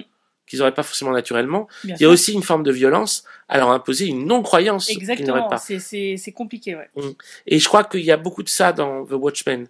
Que Dans Watchmen, il va beaucoup jouer avec... euh, on est d'accord qu'il y a une forme qui est cool. Si on la pousse un peu trop loin, est-ce qu'elle est toujours cool? C'est presque un truc à la South Park, hein Ouais, c'est presque un truc à la South Park. C'est presque une une logique à la South Park. Par exemple, les raids dans les dans les espèces de camps de de, De pecno, redneck, de ouais. redneck. Ok, ces mecs sont des petits blancs racistes et tout ce qu'on veut. Mais c'est vraiment pas sympa, quoi. Non. On peut pas être du côté des flics et c'est- ce pour ça que c'est intéressant que le personnage de Sister Knight euh, Mm. n'intervient pas euh, à ce moment-là. Euh, malgré que le fait, oui, d'habitude, elle aime bien taper dessus, mais là, comme elle sait que c'est pas légitime. Elle tout- intervient, elle casse la gueule à un mec. Ouais, mais par euh, légitime défense, là. Oui, oui, avant elle dit ce serait mieux de pas intervenir. Voilà, elle dit que c'est, pas, elle, par deux fois, elle le dit, il faut pas le faire. Ouais, tout à fait. C'est un personnage qui est ah, beaucoup plus euh, tempéré Oui. par rapport au monde de- dans lequel Par elle est, aux autres, ouais. bien sûr. Mais euh, mais sinon, de toute façon, elle serait insupportable au spectateur. Oui. Parce que en fait, le monde qui est présenté est supposé être, on va dire, le résultat fâcheux d'une utopie extraordinaire. C'est le monde dans lequel on aimerait être. Et en fait, même ce monde dans lequel on aimerait être, On il va avoir, il va avoir des conséquences probablement, euh, comment dire, euh, Pas néfaste. néfaste, problématique. euh, et quant à la question de Dieu, dans, Watchmen, oui, je- j'entends bien que Dr Manhattan, d'une certaine façon, est un dieu, mais le vrai truc, c'est le, le conte de Laurie. C'est là où encore c'est du Lindelof pur. C'est quand elle fait le truc avec euh, les, les, les super-héros euh, Qui se présente à Dieu. qui ouais. se présentent à Dieu et Dieu qui les envoie en enfer. Et à la fin, Laurie qui arrive, elle est la fille qui a jeté la, qui a, qui a jeté la brique au ciel et Dieu va en enfer. Ouais. Dieu meurt et va en enfer. Il y a un truc, il y a une, une affirmation euh, beaucoup plus violente encore que dans The Leftovers, mais qui est dans la suite de The Leftovers. C'est qu'on peut dire que Lindelof a connu un peu son paradis avec Lost. Il était dans un purgatoire avec Leftovers, et j'ai l'impression qu'on va dans son inferno avec euh, Watchmen. Une série quand même très sombre hein, jusqu'à présent. On n'a que quatre épisodes. c'est pas non plus les hémo- l'hémoglobine, hein. Non, non, mais, Mais- c'est vrai que thématiquement, c'est dark. c'est dark, c'est assez, c'est assez, euh, assez peu joyeux. On n'a pas trop envie d'y être en fait dans ce monde-là. Alors que ce serait Robert Redford président et puis ce serait Ouais. assez écolo. Et puis et puis. Les, les Noirs ont pu créer une vraie bourgeoisie aux États-Unis, etc. Mais quand même, il y a un truc sombre, sombre, sombre. Alors, ma dernière question, c'est Ouais. The Leftovers. Si on laisse de côté le message du dernier épisode qui finit notamment sur le constat que bah, le monde ne s'est pas arrêté, Mm. et la question No What, ironiquement, beaucoup de fans de Watchmen auraient préféré ne pas avoir la suite euh, ou le No What, mais rester dans l'expectative. Que penses-tu de ce pari de Lindelof d'aller raconter la suite à une histoire vieille de plus de 30 ans? Alors, il y a plein de choses. Parce qu'il y a plein de, comme tu disais tout à l'heure, il y a un problème de légitimité, et puis il y a plein de fans qui auraient préféré qu'il n'y ait jamais de suite. Et à, et, et à, fortiori, pour l'instant, visiblement, ça a l'air de plaire euh, au plus grand nombre en tout cas.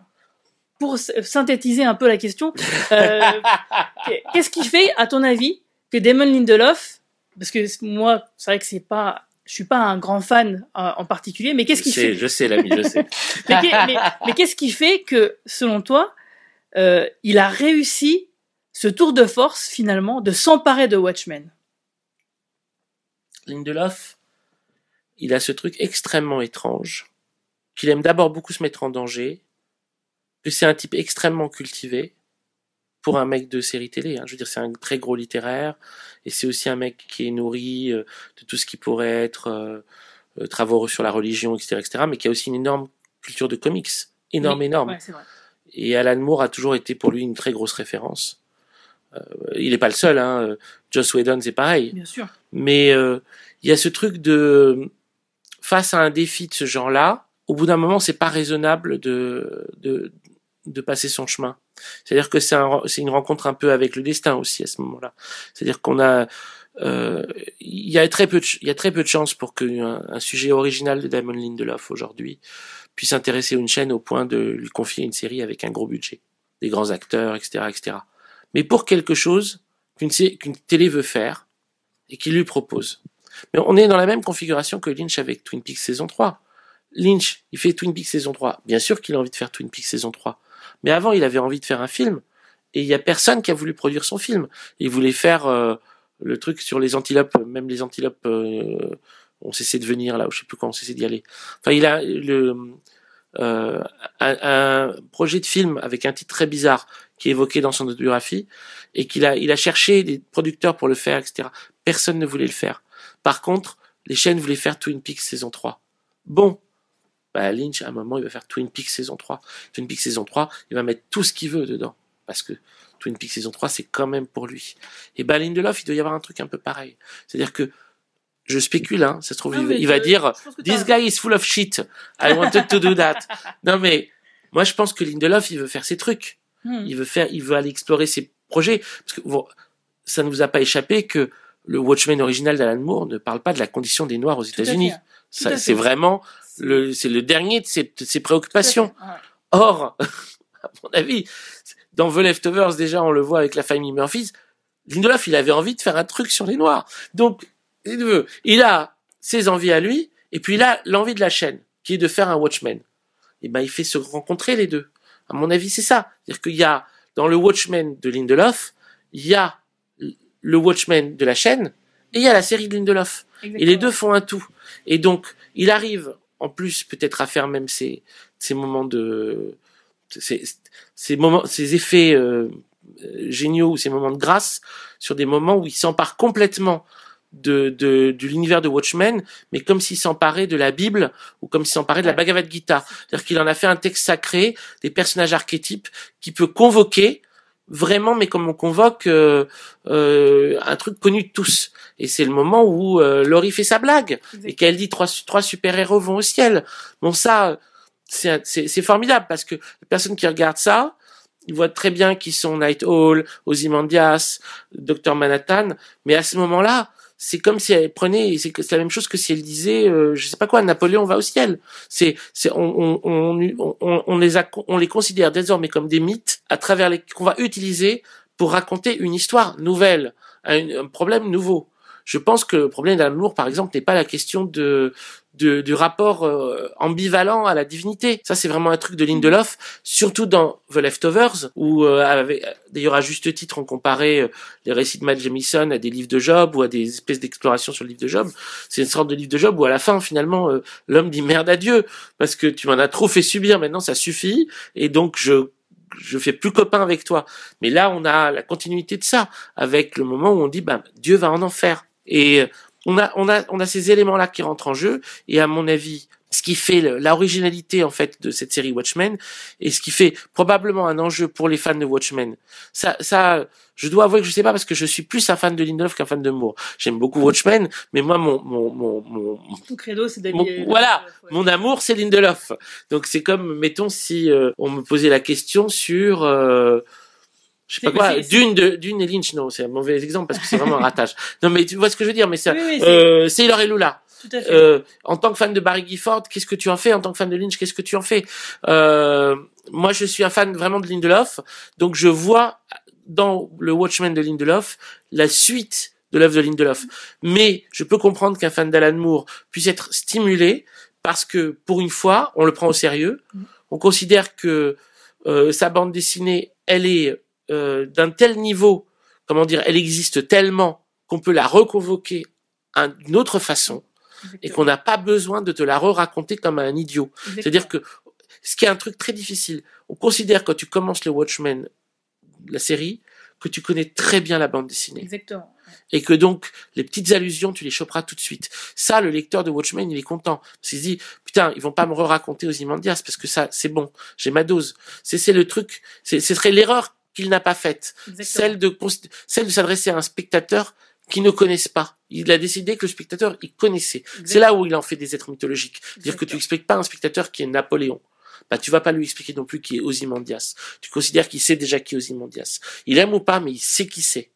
Et donc, tout est comme ça. Donc, du coup, là, le, le lecteur de Watchmen, il peut dire, je suis, je suis pas pris pour un con. Après, ce que ça va raconter, c'est cohérent par rapport à Watchmen, à mon avis, mais on en est qu'au quatrième épisode, mais c'est aussi cohérent par rapport à ce que fait Lindelof. Il y a une rencontre des deux.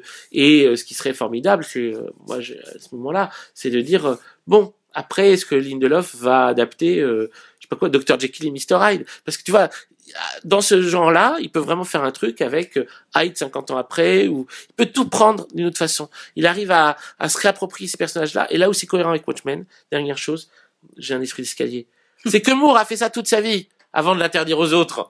c'est qu'il a fait ça toute sa vie. Exactement, c'est vrai. C'est qu'il a jamais cessé de dire vous reprenez pas mes œuvres, euh, vous êtes des salauds, c'est moi qui les ai écrites, etc.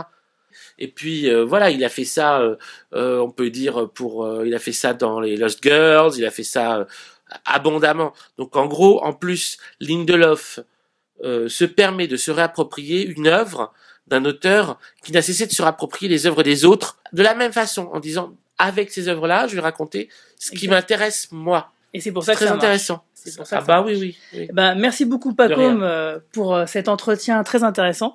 Et puis bah du coup bah je laisse reprendre Manu le podcast d'une manière normale.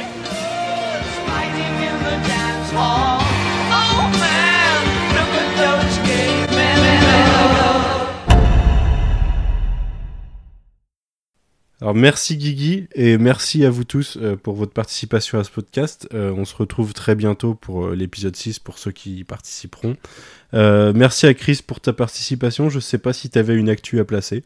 Eh ben écoute, qu'est-ce que tu veux que je place comme actu? Je prépare en ce moment une petite vidéo, on va parler de drogue et je pense que j'aurais mieux fait d'en prendre avant, avant ce podcast. voilà, c'est mon actu, bientôt je vais parler de drogue. Ok, très bien. Sujet intéressant, je, je serai là au rendez-vous.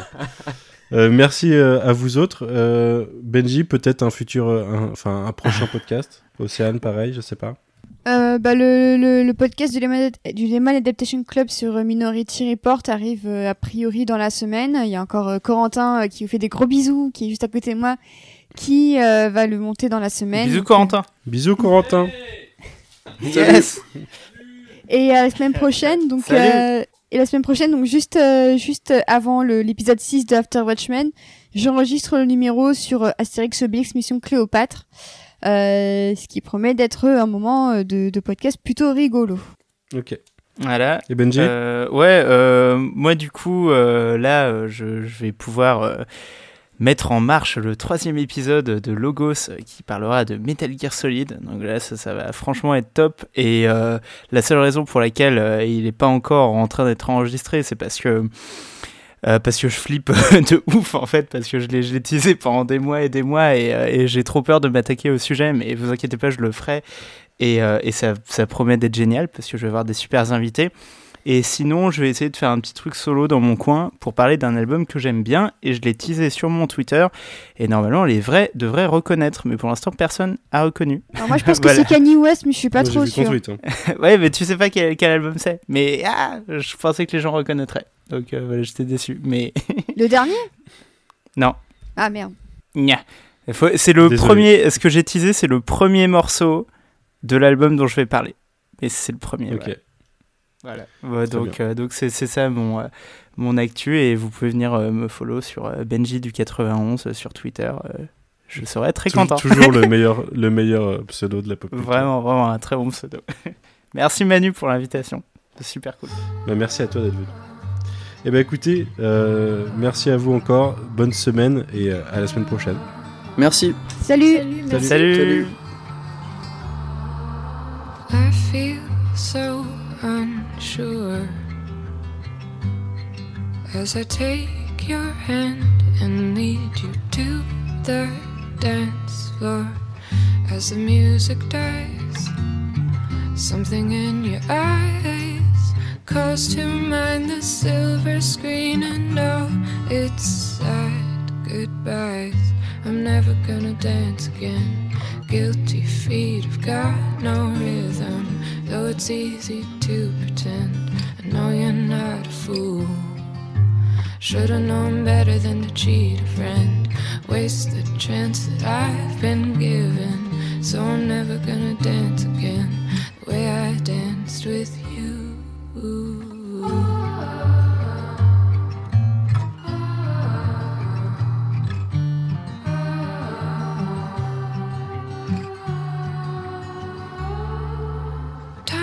Can never mend careless whispers of a good friend to the heart and mind. Ignorance is kind. There's no comfort in the truth.